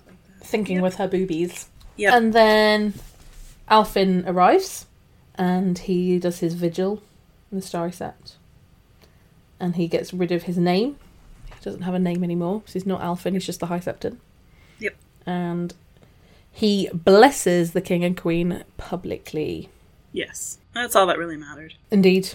And the King's Guard and a company of retainers had joined the King and Queen by that point. So they returned by way of the Dornish marches. They visit Hornhill. We know who lives at Hornhill, don't we? hmm The Tarlys. The hunters, the hunting Tarlys. Are the Tarlys first men? No, they're not, are they? Are you sure? Because it's just the hunter. Just that seems like a very um. Just Tarly doesn't sound first men. It sounds very Andal. Doesn't does it? Oh no, it is first men. Origins origins from the ga- from the Age of Heroes. Interesting. Interesting. I kind of felt like they had done similar to like what the um, Tyrells did, where they maybe were there was a house there, and maybe they just sort of adopted a lot of their stuff, and the name changed. But there's a there's a few first men houses in the Reach, right? And we know that that's where the man. Oh yeah, there are. There's actually quite well But they aren't because. Garth Greenhand was a first man, so there's going to Yeah. be tons of first men people. Yeah. It's just that they more than the North went towards the faith of the Seven. That's the only difference. They've got a huntsman on green, and their house words are apparently first in battle. Mm-hmm. But I like House Tarly, apart from Randyll. He can fuck off. Spoiler. Um, spoiler. They also go to Night Song as well. Who's at Night Song? I feel like we've heard of them before. Wasn't it House Caron? I think that's right. And they're the ones who had that horrible wedding. Isn't that right? They they had the terrible wedding where like the Dornish people came in and raped everyone or something. Oh yes, yeah, it's House yeah. Caron. It was gross. Yeah. Ugh, Yeah. that's awful. And yeah, House Caron, which also makes me think of carrion, like the birds who eat The stuff. And actually, me think birds. interesting I think enough, it's supposed to. That's why it's night song. it is. Their sigil is literally. Although it's nightingales apparently, not crows. Interesting. They've got a field of black nightingales on yellow, and their words are "No song so sweet." Interesting. Interesting. But yeah, they've got lots of birds. It's quite a sweet one. I quite like their sigil. Mm-hmm. If you have a look at it, it's very nice. It's on yellow. Looks friendly. But they stay there in Nightsong and then go to Blackhaven, which is the House Dondarrion's place. And Alysanne has a lovely time She uh, it there. She really likes it. And Dondarrion, I actually really like House Dondarrion as well because they're the Lightning Lords. and I just love, I love the Lightning Bolt sigil. It is awesome. It is pretty cool. I love It it. I'm just gonna have a look at it because it makes me happy. Yeah, it's really cool. It's like a split lightning bolt with stars. It's a forked purple lightning bolt on a black field speckled with four pointed stars. It's so cool. It is. And these are all vassals of Storm's End. Is that right? Is that correct? Don uh, Dondarrion is definitely a vassal of Storm's End. I can't remember what Ka- Caron is, but probably. Hornhill is not. Hornhill's Tarly. Or uh, Tyrell. Hornhill's a Ty- yeah, they're Tyrells. But they're, Caron they're in might a be similar Storm's End. area. So, Yeah, they're all in the Dornish marches, but there's like the Reach marches and the Sto- the Stormland marches. yeah. Uh, Yeah. But but Queen Alysanne loves it. She likes she liked Blackhaven, hmm and even though it was a bit small and modest, but apparently Lord Dondarrion was a really lovely host. And his son Simon played the high harp as well as jousted, so he's like very very very talented. And he entertained the royal couple by night with sad songs of star-crossed lovers and the fall of kings, It's very foreboding. which is foreboding. Mm-hmm. interesting. And they stayed there for a really long time because she really liked Simon. How Are we much? meant to think like I know, right? I was just thinking, are we meant like- to think that she like had a little affair there? yeah, or like a little crush? Like, Yeah. are we meant to be assuming that all is not well in the kingdom and marriage of? Or is it just like a little bit of romance, almost Renaissancey? Because this is supposed to be sort of the Renaissance of of the history. This is may sound insane considering how much depth we go into, but maybe George just writes some things For as bullshit. fun bits of story, Yeah, maybe he and it's not anything that we need to read anything into. Does. Um, but yeah, what happens then? They get some. They get some dire news They do. from Storm's End. What's the news? Alyssa was at the point of death. Their mum, mummy dear, Queen Alyssa, the Dowager Queen, was at the point of death. Dum dum dum. They're not far away from Storm's End, obviously. They're, They're not far. No, it wouldn't be. Wouldn't be a very far journey to get. It will No. not be a very far journey to to get there. But that pregnancy No. that we were warned about at the beginning Indeed. of the episode, Mhm. Her eighth child. her eighth child. Yeah, is not, Seven was blessed by the seven. Eighth, Is the stranger? maybe not so much. Eighth is well, the seventh is the stranger, but still, that's true. the eighth is just not ble- as blessed as a number as seven is, isn't it? Yeah, So that's where we'll leave it. we'll leave Alyssa it. is at the point of death. They've got a new Septon who will do exceptionalism for them, and Elissa, not Alyssa, has fucked off with some dragon eggs. Yep. And that's where I think That's we'll leave it today. That's where we are. We'll find out what happens next time on Kissed by Fire. Previously on Kissed by Fire. Next week on Kissed by Next Fire. week on Kiss by Fire next month. Yeah, All right. exactly. Well, we'll jump into spoilers in a moment, but thanks everyone who does jump off here. Yeah, Thanks for thank you. Um. Again, reach out to us through our socials, as we talked about at the beginning, with any Questions, comments, thoughts, anything. Yeah. We love it. We love it. Anything. Hearing about it. Tell us if you think our opinions are wonderful or if you disagree, that's fine. If you disagree, especially with Beth, that's fine. Last episode we were so fighty. I thought it was so funny. One of the first things on Twitter was, "Wow, I love how much these two disagree," and I was like, "Oh, thank God, at least someone likes it." Good. Because it does happen. It does happen. It does happen. It does. Yeah. But we'll do the spoilers in a minute. But before we go, thank you so much for listening in, you lovely people. We hope you have an excellent rest of your January mm-hmm. and February or whatever it is when we next see you. yes. Bye for Cool. now. Bye for now. It's the spoiler section, the spoiler section, the spoiler spoilers section. Um, yeah, yeah, spoilers. Lots of things. I have loads of stuff, I don't have tons. and obviously we've got I we've got like the biggest one. yeah. Obviously, It's funny because it's like it just it just is so blatantly a spoiler that I don't have a lot more It to is. say about it. Those are Daenerys dragon's egg, dragon eggs. The spice monger is Illyrio, and Yeah. that's that. and that's that. That's the story. That's it. That's the the story. end. End of The end. spoilers. Yeah, that's it. I Thanks have heard though that someone is just like, I'm pretty sure I heard someone say, but it might not be because there's other dragon eggs that go missing. There, well, there's the ones from Summerhall later, but that's seven. Yeah. This being three, it's like we said, like it needed to be three that she took because it was such a plot device for for those being Daenerys. They just are her eggs. I don't know if it's been canonized. I don't know if George has said yes, of course they are, but I would be surprised if it hasn't come up. It might even just be one of those things that no one even thinks is worth asking him because it's so blatant. Obviously, one question is, are they really daddies? And basically, yes, they are. Yeah, of course. Secondly, Yeah. Jaehaerys mentions that they could, in quotes, buy a fleet of ships. Yeah. So if so, why doesn't Daenerys like Daenerys' plan originally was going to be she's going to buy a fleet of ships, but it never occurs to her at any point when she's riding around the Dothraki Sea.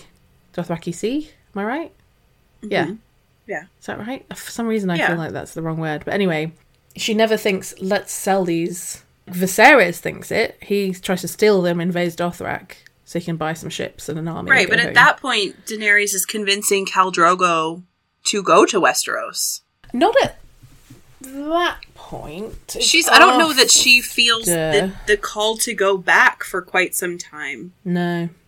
We I can't wait to talk about this when we actually cover the main series because Yeah. it'll just, you know, we'll have some more But she never it never occurs to her at that point when she has these dragon eggs that are basically priceless. Yeah. Hey, you know, Viserys, you know how you wanted an army? Do I have to be but like I suppose she's married Drogo by that point. Mhm. But it just doesn't occur to her to be like, look, just take the dragon eggs, man. But she's but I think to me it's She actually does at one point say, just take them, have them. "Yeah, just take them." But I do think by that point though she's massively bonded with them. yeah, I think so too. bonds I think quickly so with the dragon She has eggs, so these she rituals that she does with them. them. right? So Yeah, she's- she puts them on the braziers. There is something Yeah.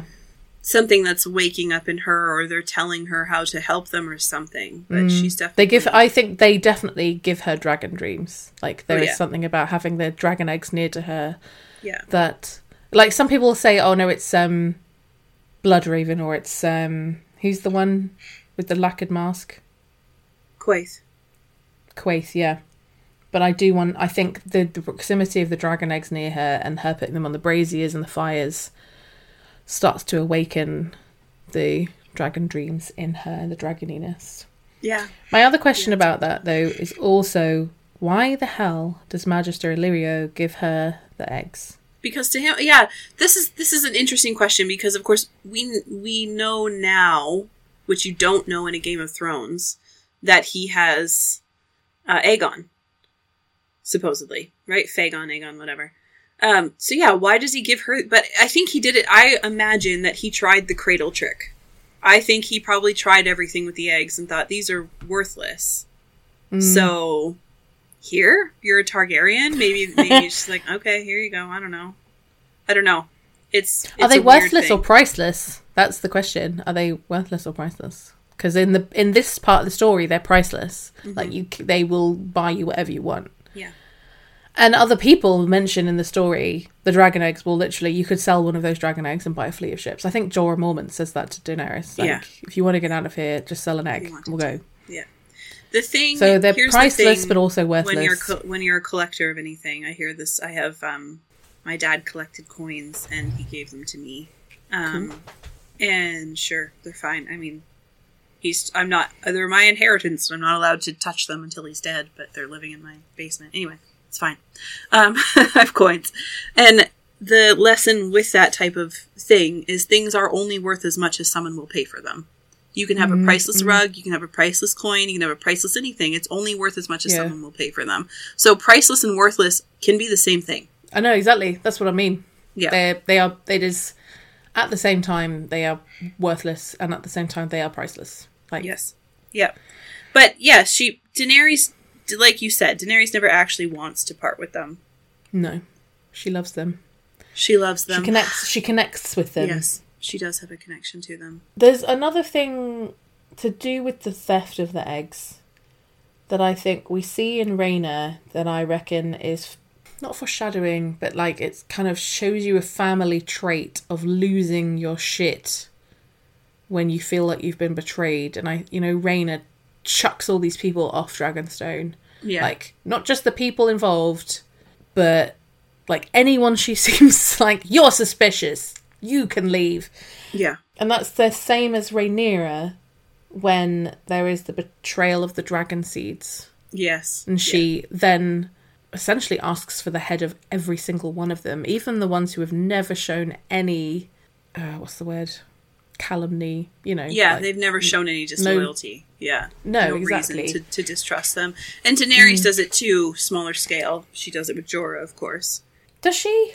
I don't think she does. I think she has her reasons for getting rid of Jorah. Oh no, she, has a reason. I don't. I don't mean that. I mean, but he betrays her, and so Mm-hmm. she she should have killed him though. Well, she banishes him, but also he betrays her. But then also, uh, the way like you've got the stark comparison between him and Barristan Selmy. Yeah, I was just gonna say. yeah. Barristan kind of prostrates himself and asks for forgiveness, So she keeps and. Jorah's like, "You have to forgive me. I love you." And he's he's a bit more kind of. I'm not surprised she's just like I'm not going to forgive you because he's much more creepy and lot. Oh, yeah. more- Yeah, like and he's presumes to touch her and presumes to kiss her unwanted and clearly has a hard on whenever her got one of her Carthy breasts out. You know, like yeah. he oversteps. Other strange sim- similar like um. What am I thinking of? Like triangular ties. Is Jorah also married a Hightower? oh Hightower yeah, Targaryen. he did. Yeah. A Hightower who looked like Daenerys. Yeah. So Yeah. diff, very different from the show of House of the Dragon. The high the Hightowers look Valyrian. Well, yes, no, we don't. You don't know that the early ones do. Like I think you have in Fire and Blood, you have a picture, of an art of Rhaenyra and Alicent kind of Yeah, at a we do. table. If you skip ahead a little bit, and I don't think they look alike. I think I th- also I don't remember now what color Alicent's hair is, but I feel like if anything, it's more of a ashy blonde. I just think Jorah is a pedophile, but I but, so it's like, oh, young women with fragile fe- features. Um, she looked like you, but it probably is also just. I don't, I don't think it's. I don't. I don't think they're supposed to look look Targaryen. I don't know. I know I'm. I argue that, but I know a lot of people do believe that they do. There are definite theories out there that the Hightowers look Valyrian. Yes. The difference, I think, is that we know that the Hightowers have married other families a lot more than Targaryens ever did. They married out. So maybe they did at some point look Targaryen or have tho- those sort of features of um, Valyria, but I don't know that they always do. Not everyone, for sure, right? No, no. I'm just looking for that picture. 'Cause there's so many great pictures in this. Oh, I'm looking at them now. Yeah, Alicent seems to have darker hair, but we don't Yeah. know. We don't no know. one knows whether that's Yeah. But yeah, I mean, there's other blondes in the series that aren't like white, blonde, purple eyed. Mm, mm. Uh, and there's also even the Daynes are another family that often is like, oh, well, they, they look Valyrian, they have purple eyes, but it's not really explicit that they have the same hair either. Mm, Anyway, mm.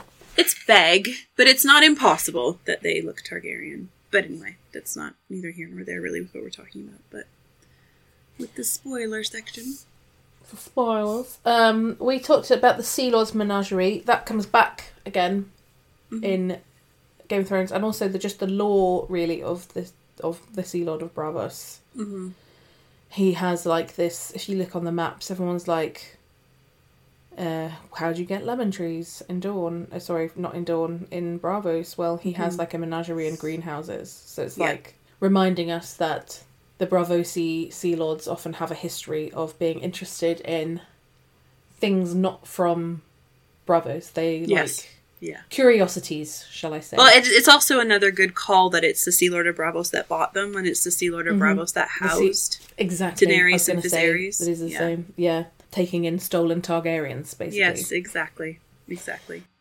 Dragon eggs. Dany was just a newborn baby then. She was. She was. And we've got we talk about we talked about Dragonstone quite a lot and how it's like a place that the Targaryens liked and that it's gloomy for others and certainly by the time I wrote down like Stannis like by the time Yeah, he comes course, along yeah. It's so hard because Stannis in general is a gloomy character that it's hard to know if it's he is a just gloomy character. again. It's like Rhaena's been through so much that she at this point is just a gloomy character. She Mhm. goes through a lot, um, and she's you know a bit stone like herself. And Stannis is the same. He's gone through his Mm. own trauma. He's he is who he Mm. is, and he's stone like. But it, I wonder if it was if it was Renly who took who got um, Dragonstone, it if it same? would still be gloomy. Probably and they are not. Targaryen blood as well. They are. They are. It's just that opening chapter, the prologue in Clash, is one of my favourite chapters. Yes, it's a good one. And in fact, shout out to Radio Westeros who did an amazing breakdown of that prolog Mm-hmm. I loved it so hard. I, I've actually listened to that episode quite a few times because they, they talk about George's writing in a really interesting way in that episode as well. But it's such an also it's an awesome chapter, but it's so depressing too. It I is. get very depressed by it. Yep. Um, the description of Dragonstone, the misery of Shireen, who's like this miserable, like It's so funny that that's a serious book opener because honestly, if that was not a second book, I would read that and be like, nope. Don't it do again. this. It's too much. because it's so It's gloomy. It's so like, It's oh so my gloomy. god, I can't read a whole book that's this tone. It's so dark. Yeah. yeah. And, like all the gargoyles, the gargoyles and the grotesques. Mm-hmm. You know, it just sounds like a like this. It's misty and foggy and gothically scary. Mm-hmm. All the gargoyles. It's a very gothic style of building. Yeah. It it almost would be like a if it was an opener, it would be a crash of lightning and organs playing dun dun dun dun dun, and there's you know on a dark stormy night Yes. something terrible it is. happened. It is that sort of classic. It's interesting. Yeah. And Jaehaerys and Rhaena arguing almost reminds me, just when he calls her sweet sister, it's what Tyrion calls Cersei quite a lot, sweet sister. And it's this Yeah. contemptuousness of, of sibling rivalry. And obviously, Rhaena is not Cersei, eh, really, although they're quite into incest in the way Cersei is. But it's just, it makes me think of their relationship because he is there's that there's so much contempt between siblings Yes. And they're almost in their own way of a similar station, both of them. Mm-hmm. Like both cu- both Tyrion and Cersei are kind of fighting for power in their own way against each other, and Rhaena and Jaehaerys can kind of be the same. She's a queen in her right, and he's a king Mhm. his. yeah well or Tyrion's hand of the king but yeah it's there's Yeah, but T- Tyrion is but the he's- hand of the king all the way through his relationship No. with Cersei. But there, but I just mean they're similarly. Yeah, he's handed the king for a time. But he's fighting for ways, power. He has more power than her, but she's still the queen or the queen regent, and so there's this sort of power Mhm. struggle between the two of them, just like there's a power struggle be- between Jaehaerys Yeah. and Alysanne, or not Alysanne, Rhaena. Yeah. and then when we learn about the Hightowers Mm-hmm. I think this is foreshadowing for the Hightowers not necessarily being Donnel Hightower is a schemer and Selker and I think learning that the Hightowers have scheminess in their blood Mm-hmm. like this is the first time the Hightowers to- like we said like totally get involved politically not like they involved before but this is now they are doing politics with the targaryens Yeah. they're in not just new, marrying in a in- new way, kind of. I mean, they tried with Maegor, and that didn't really work. but i mean as in like they're now poli- i mean politics in like they're sitting in a room making deals discussing Mm-hmm. and in a few in like another 50 years there will be a Hightower in King's Landing in the Red Keep, advising Otto. Hand of the King. Yeah, Otto Hightower, and it's uh, just the fact that we're that This is their don't know. first step up the ladder. I, I would call this Yeah. their second step up the ladder. I think their first Yeah, one was so just it, not I, successful. I just mean it's a slight change. It's not just a marriage, Mm-hmm. like oh, we're in the they're in the family. It's like we're gonna go cozy up to them and scheme with them. We're gonna be schemy and have their own schemes. They're, just the fact that the word scheme is a schemer and he's a Hightower made me go oh. It just made me prick my ears up. Septon Barth. I just added. I just wrote Septon Barth. Oh my Barth. spoiler! Just I just Talk wrote about Septon Bath. Barth. Just he's the cool dude. He's a cool dude. He kind of like reminds me of Aemon in a lot of ways. Aemond. Maester. Aemond One Eye. no. Oh, Maester Aemon. Oh, okay, yeah, yeah. Just in that sort of like wise beyond his years. Not necessarily years by the time we meet Maester Aemon, but but um just just wiser. He can see the world in a different way. He's yeah, intelligent and learned and interesting, and I want to know more about him. I know. I've said before he reminds me of Aemond because the donkey he gives the Duncan egg, the Oh, yeah, egg, he the does. donkey, no. and And he rides on a Barth rolling in donkey. on a donkey. Yeah.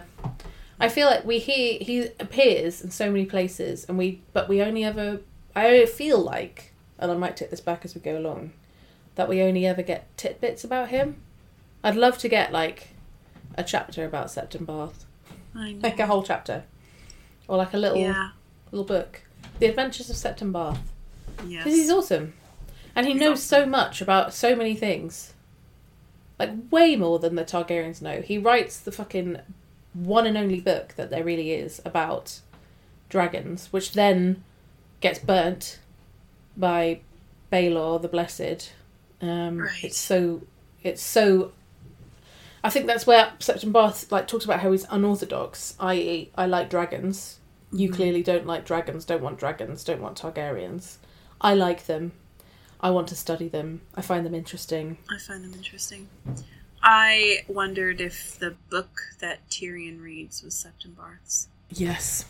Also, there's when Arianne Martell is locked in the tower, Yes. there is a she calls a boring book about dragons, Yeah. And it does make me wonder if that's also because Baelor the Blessed burns them, but Dorne wasn't part of the realm yet. So. Dorne may not have done what they said. And also, if books made it, I mean, he burned the ones that he could get his hands on, but that Yeah, doesn't mean yeah. he was able to burn everyone in existence. I'm pretty sure though that Crowfood's daughter from the Disputed Lands. Do you ever listen to her stuff? I do not. I've met her though. She was at Ice and Fire Con Oh, cool. years ago. Oh, that's nice. I like her stuff, and she's got some really good theories about Azor Ahai, and also Dragon Dreams, and that that Septon Barth book and Baelor burning it is not what we think. We think it's meant to be because it's dragony and the faith doesn't like dragons. I can't remember what exactly she said, and I want to listen to it again. But it's to do with how Baelor, something to do with Dragon Dreams, and it's to do with something Maybe It's not- I haven't been very- Dragon Dreams. Yeah, yeah. I can't remember what she said, but it was a really interesting theory, and I was like, "Oh, I've not thought of it that way."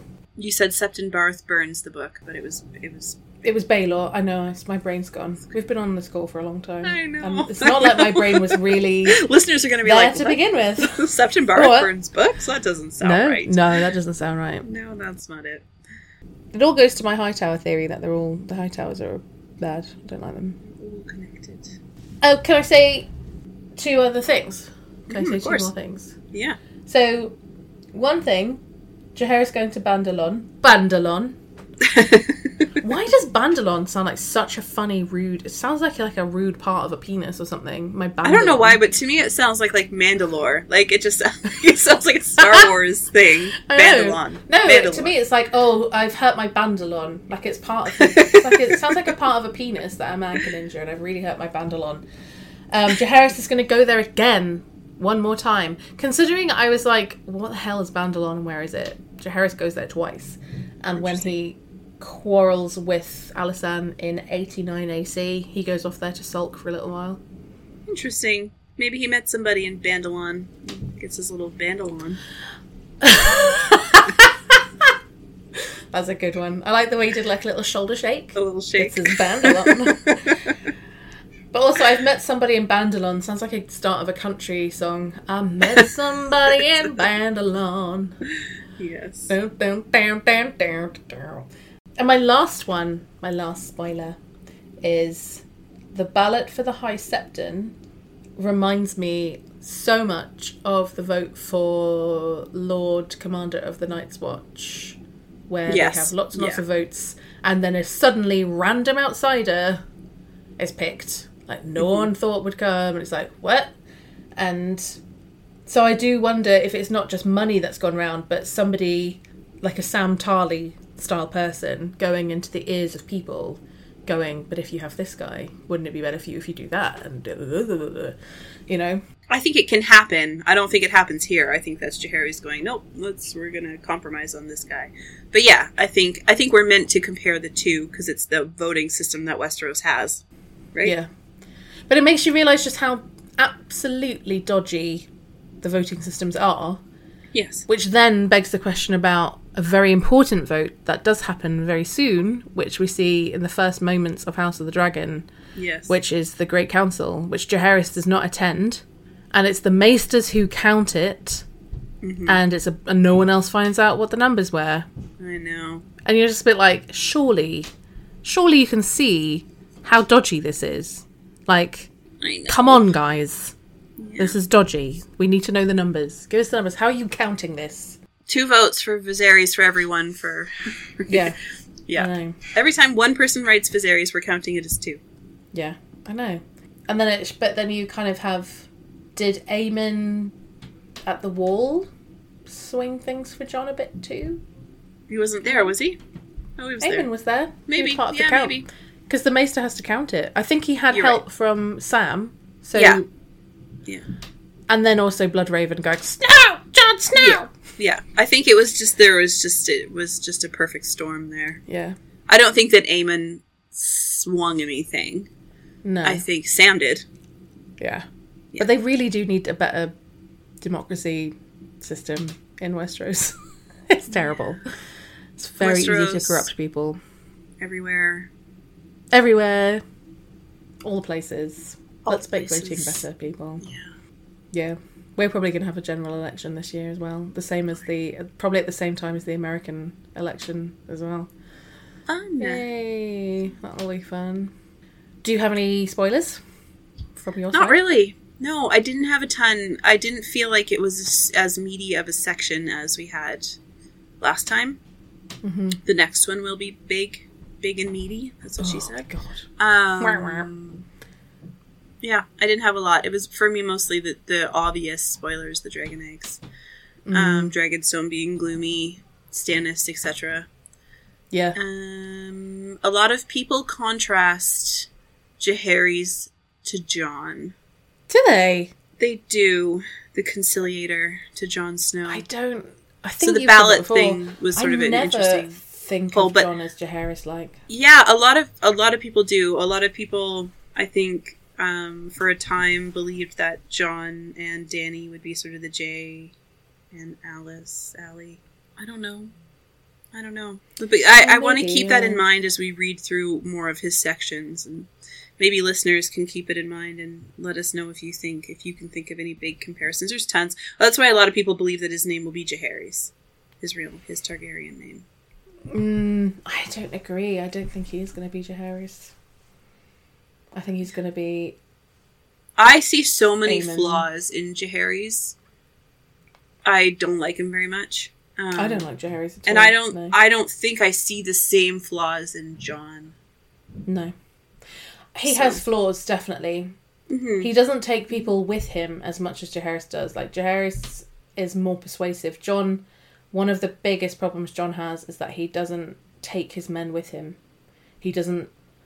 He just says the same thing. Like we need to bring these people across the wall, and he doesn't This is what have a way to, to, persuade. He's yeah, I agree. I don't think he's as good of a conciliator as Jaehaerys No. is no. for sure because he can't. But he is trying to break the old ways. You know No. that like you have Bowen Marsh and and uh, Othel Yarwick and stuff like that yeah. and, at the wall and they're fighting Jon tooth and nail with the with the wild Mm, things. He but he is trying to be the the conciliator of bringing the two peoples together, whether you know the Mm. Night's Watch and the Free Folk or the Free Folk and the Westerosies in general. But but he's not succeeding at all.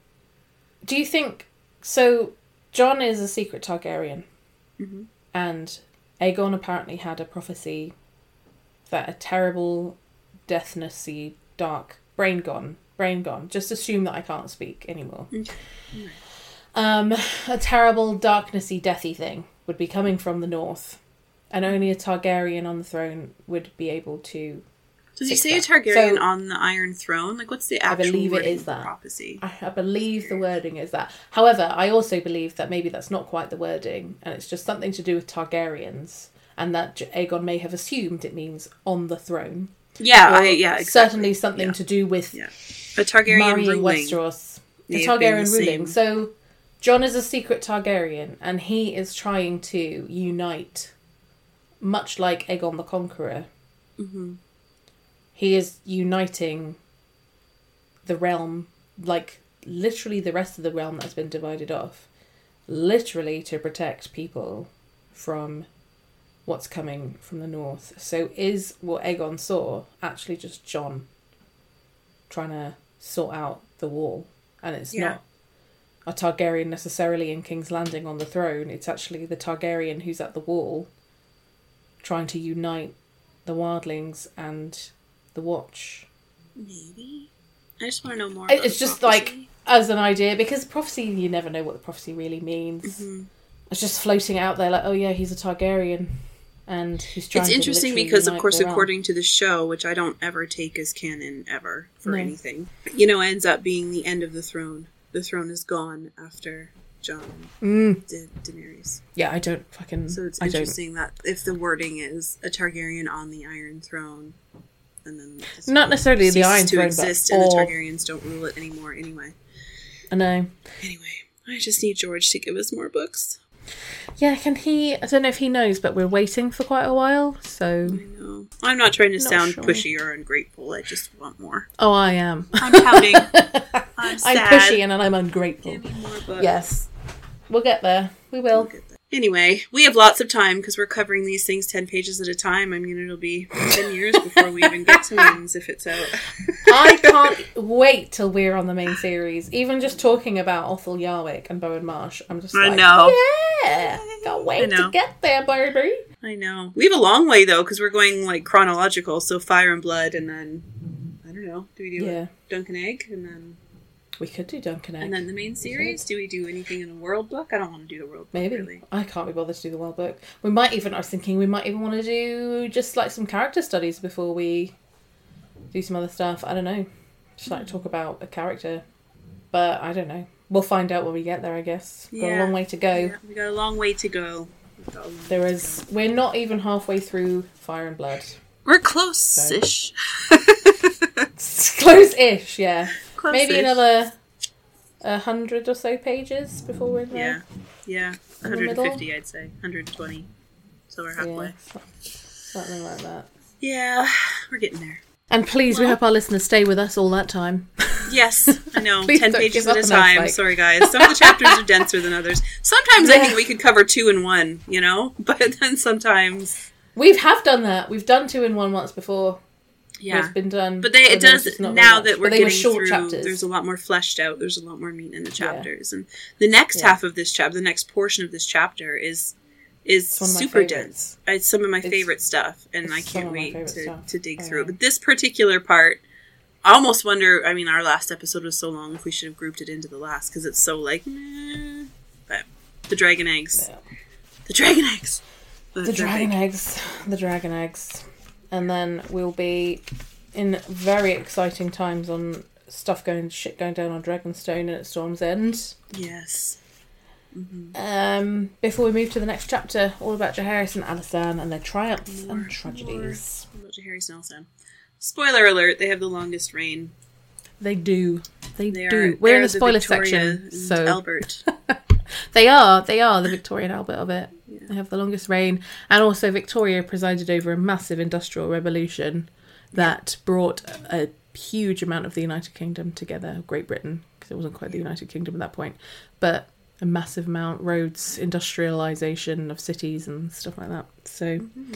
we have them to thank for climate change. Yay! Them and everyone since. Do you have any sign off you want to say? Think so. Nothing. Just uh, thanks. Thanks for joining us on the ride so far. Sorry, this chapter is. I feel like we're crawling through it, but I hope that we have been able to uh, provide some new, deeper insights and thoughts to what you've heard before, what you felt about the chapter, and I don't think we're crawling through it. Always, let us know what you think. Yeah. I think it's okay to crawl through it. I think it's great. We're like the only people doing in, we're like really bathing in-depth in it. analysis. We're really like sitting we are. We're smothering ourselves in a fire and blood pie. Yes, we are. Yeah, mm. just it's a big old Just hot tub of fire and blood. And we're just It is. in it. Yeah. That's where I sign off. more You're blood on welcome. me. There you go. That's it. Join us in our pie of fire and bloods, bathe in it with us. it's our maiden pool of fire. and What a delicious, what a delicious pie. Lovely, lovely imagery. yeah. Yes. Cool. Well, I guess we'll say goodbye. All right. Thanks for listening, everybody. And we'll see you, speak to you, be in your ears very soon. Very soon.